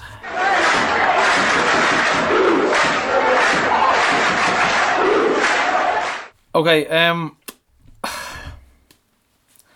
this is I fucking don't envy Bradzer, man. Seriously, talk about squad management, right? I'm gonna go Mannus, Pico, Grace, and Hoare. I thought I think they've been doing well, and Hoare deserves to stay in the team. I'm putting Farrugia in. Ooh, I'm putting Farrugia in because he came on, so obviously they're testing him. See how he get on. Farrugia in, Lyons right wing back. Playing Lyons, I think he's going to be brilliant there. I think he is. is Finner not getting this team? So Farrugia left wing back, Lyons right wing back. I'm gonna hope and pray that Richie Towell plays quite similar to how he did against Dundalk. I'm gonna go Towell and Watts in the middle. Yep. Burke, Jack, and Gaffney. Totally, to- I'm gonna go two 0 win. I'm gonna go Towell goal and Jack, Jack to get one. No, Danny. I think Danny might need a spell on, on the sidelines, maybe to get his head sorted. I don't know what he needs. Does he need to run the team? Does he need a spell on the sidelines? It's tough, man. Barry Cotter probably deserves to start for the game that he had, but I, want Lyons on the right. I think Lyons is going to be a serious, serious player. Aren't you Gary O'Neill's biggest fan? Yeah, but You're dropping him listen, he's. I'm, I'm going to drop him for this one. I think Towell possibly after a good performance in Dundalk needs to be given the benefit of the doubt and said, right, here we go, get get in there, get stuck in, don't bump into people, make a few late runs, get yourself a goal. It's. Uh, I'll, I'll be honest. For me, it's possibly do or die. In here, Richie. Get the business done. You know, Late Watsy needs to play. I think Watsy's every week for me. Needs to play every week. I'm gonna two 0 win. Um, I just, I just think I don't know. It's, um, it's fucking throw a dart at the dartboard at this stage. Like any, you can get anything at this stage. It's mental. It's very, very hard to pick a team. Barry Cotter's out of that team. Greener's out of that team. Mandroiu's out of that team. Gary O'Neill's out of that team. you know what I mean? Yeah, like yeah, I want to, I want Finn to play. I was going to put him in the middle, but I think Towell. I want Finn to play, but uh, there's no room for him there, so I'm going to have to put him right wing back. But then I have to leave out Cotter. I'd like to see if Ruger come back, but maybe too early for him. So I'm going to say Lyons left wing back again. Yeah, and Finn Same right wing back. five. Yeah, Finn right wing back. And I'm not going to say Towell, so the usual, the usual there. Gary O'Neill, Watts, Burke, Jack, Gaffney. and Mandroiu dropped to the bench, so hopefully gets his head sorted, whatever is going on. But um, yeah, probably it's going to be a good one. I'm really confident. Um, I'm just confident in this team. I always am. We always pull it out of the bag. I think we'll come off with a good win. And uh, Mentioned Keena there for Sligo earlier on. He's Yeah. the league's joint top scorer with with the other Stephen Bradley and McGonigal. Uh, Four, no- is it? Another signing from Scotland, although he's actually Irish. He was with past years ago. And I can see tiredness potentially being an issue. yeah, you spoke about game. legginess previously. I can just recall a game last April, May, and then the year before that, where we had just come off the back of a kind of a hectic fixture schedule. I think we still won the games now, so I'm still confident of a win. But I'm just thinking maybe I'm hoping second half we come into with a halftime lead rather than having to chase a winner. Yeah, Sort yeah, of thing. yeah. But like I said, they came up here and they beat us last season, 1 0. They thought they won the Mm. league, so hopefully it doesn't happen again, Prof. Well, that was the worst we've ever played under Bradzer, possibly. terrible, yeah. That was a dreadful performance. Um, the program I mentioned my article, Bira, Bira Music, Bira Culture, Better music, better culture. and uh, Pico's the big interview from McDara. Uh, I've got also got A with Podge, Ooh, yes. so I'm asking about career highlights and starting out with Rovers. But Padge Flynn, don't worry, it's printed media, not audio. So he won't put you to sleep, don't worry. Yeah. and I'm, I'm also going to unveil my new spongy microphone cover. Oh, looks very good. Very, very professional. Rovers teamed cover. Bradzer won't know what hit him. So, Prof, we had the AGM Saturday, 2nd of April, straight after Finn Harps. What a. Uh, is, was, was that a strategic move, do you reckon? But we are inviting anybody who is running. And Was there not a petition to get this moved? Because fucking after Harps. We'll be home at 4 in the morning. everyone hung over making dreadful decisions, Yeah, yeah. wrecking the club's future. Fuck's sake. Oh, yeah. Um, we- did you actually. We didn't talk about Stephen O'Donnell after the game. Oh yeah, what did he have to say? He, well, Stephen O'Donnell, he's he, he came in after the game and he was like, Ah, I think we're going to be playing this. For, I, I actually, I don't know why I do this because it makes me feel terrible after every game. feel like I've drank six cans of Guinness, and I've it's detrimental to my health. I don't. Sorry. Uh, yeah, I think we deserve the point. Yeah, and that was Stephen O'Donnell, who uh, football makes him violently ill. What's the story there? I'm glad we have a replacement now for Bertram. We, now have the Stephen O'Donnell. Yeah, yeah, but the AGM, like I said, we, if anybody who is running, you want to get and talk to the fans and talk to um, any members, or we will provide a platform. So let us know if anyone who is running for election and you want to talk and put your your uh, your agenda forward. So Friday, April fifteenth, four pm. The day of the Pats game, there will be a walk from Milltown to Tallaght for the 35th anniversary. Lovely, bro. These are always great. Great crack. An hour, wasn't it? An hour it takes us. Takes an hour to walk. Hour and a bit, maybe. Can't remember Ultras got the bus last time. They can get out of the club. 10, 10 kilometres isn't it, from the monument to the stadium. Uh, no hopping on buses in Terranure. You know Yeah. who you are. Yeah, couple of cans, little walk, few interviews. Looking forward to this. Let's get a big one. Let's push this. Let's get a big, big crowd. Yep. So the 2022 Junior Hoops launch took place at the weekend. A great morning had by all Bill Gleason, Paul Weaver, Keane, all knocking it out of the park as usual. Brilliant, brilliant day. And Bradzer is just an absolute legend when it comes to the kids. Really, really interesting individual. So he put so much time and effort into it. So well done to all the Junior Hoops. And our international break is next week, Prof. So this is our last home game for four weeks. Four weeks! Yep. For fuck's sake. Um, we haven't decided if yet we're doing a show. We'll let you know on social media. We could come up with something. So, and of course, Prof. It is Happy Paddy's Day, everybody. Mm-hmm. What's your plans for today? Actually, I actually don't know. I'm one of those blokes who gets home and gets told you're doing that, and then when I'm doing something, I'm like, I'm not doing that. so I'm, the Rovers are here. So Turning into a domestic here. yeah, yeah. No, uh, don't really have any plans. Um, few Guinness. I'm looking in the layer here. We've got drinks I- scattered all over. A I bottle of Jameson, cans of Guinness, cans of Heineken. I bought an eight pack of Guinness yesterday, possibly with today in mind, but I suppose I'll drink some of Get them. them into the fridge, Prof. That's But with the game on. Friday, I'm I'm a, I'm type of person who, if there's something coming up, you know, like the match on the Friday or the away trip on the Saturday, I'm like, oh, that's my weekend sorted. Sort Yeah, thing. there you go. Yeah, yeah. So hopefully Joey and Dale will not be screaming "Welcome" to Evan at any point on Friday. Um, hopefully for us, anyway. If we do get a goal, but uh, I love how the cam there was it Jessica Ferry who's doing it now for for Sligo. Whoever the lead commentator is, they can be in the middle of describing the goal, but they have to just stop dead and wait 15 seconds for Joey to complete this, yeah. and then they can describe the goal. Brilliant stuff, yeah. So great stuff. That is it this week, Prof. Hopefully we will be back in the next couple of weeks. We know we have a break coming up, but it is see you in the South Stand, Prof. Block X, and keep on hooping. See ya. Hey, a go, a three, a car.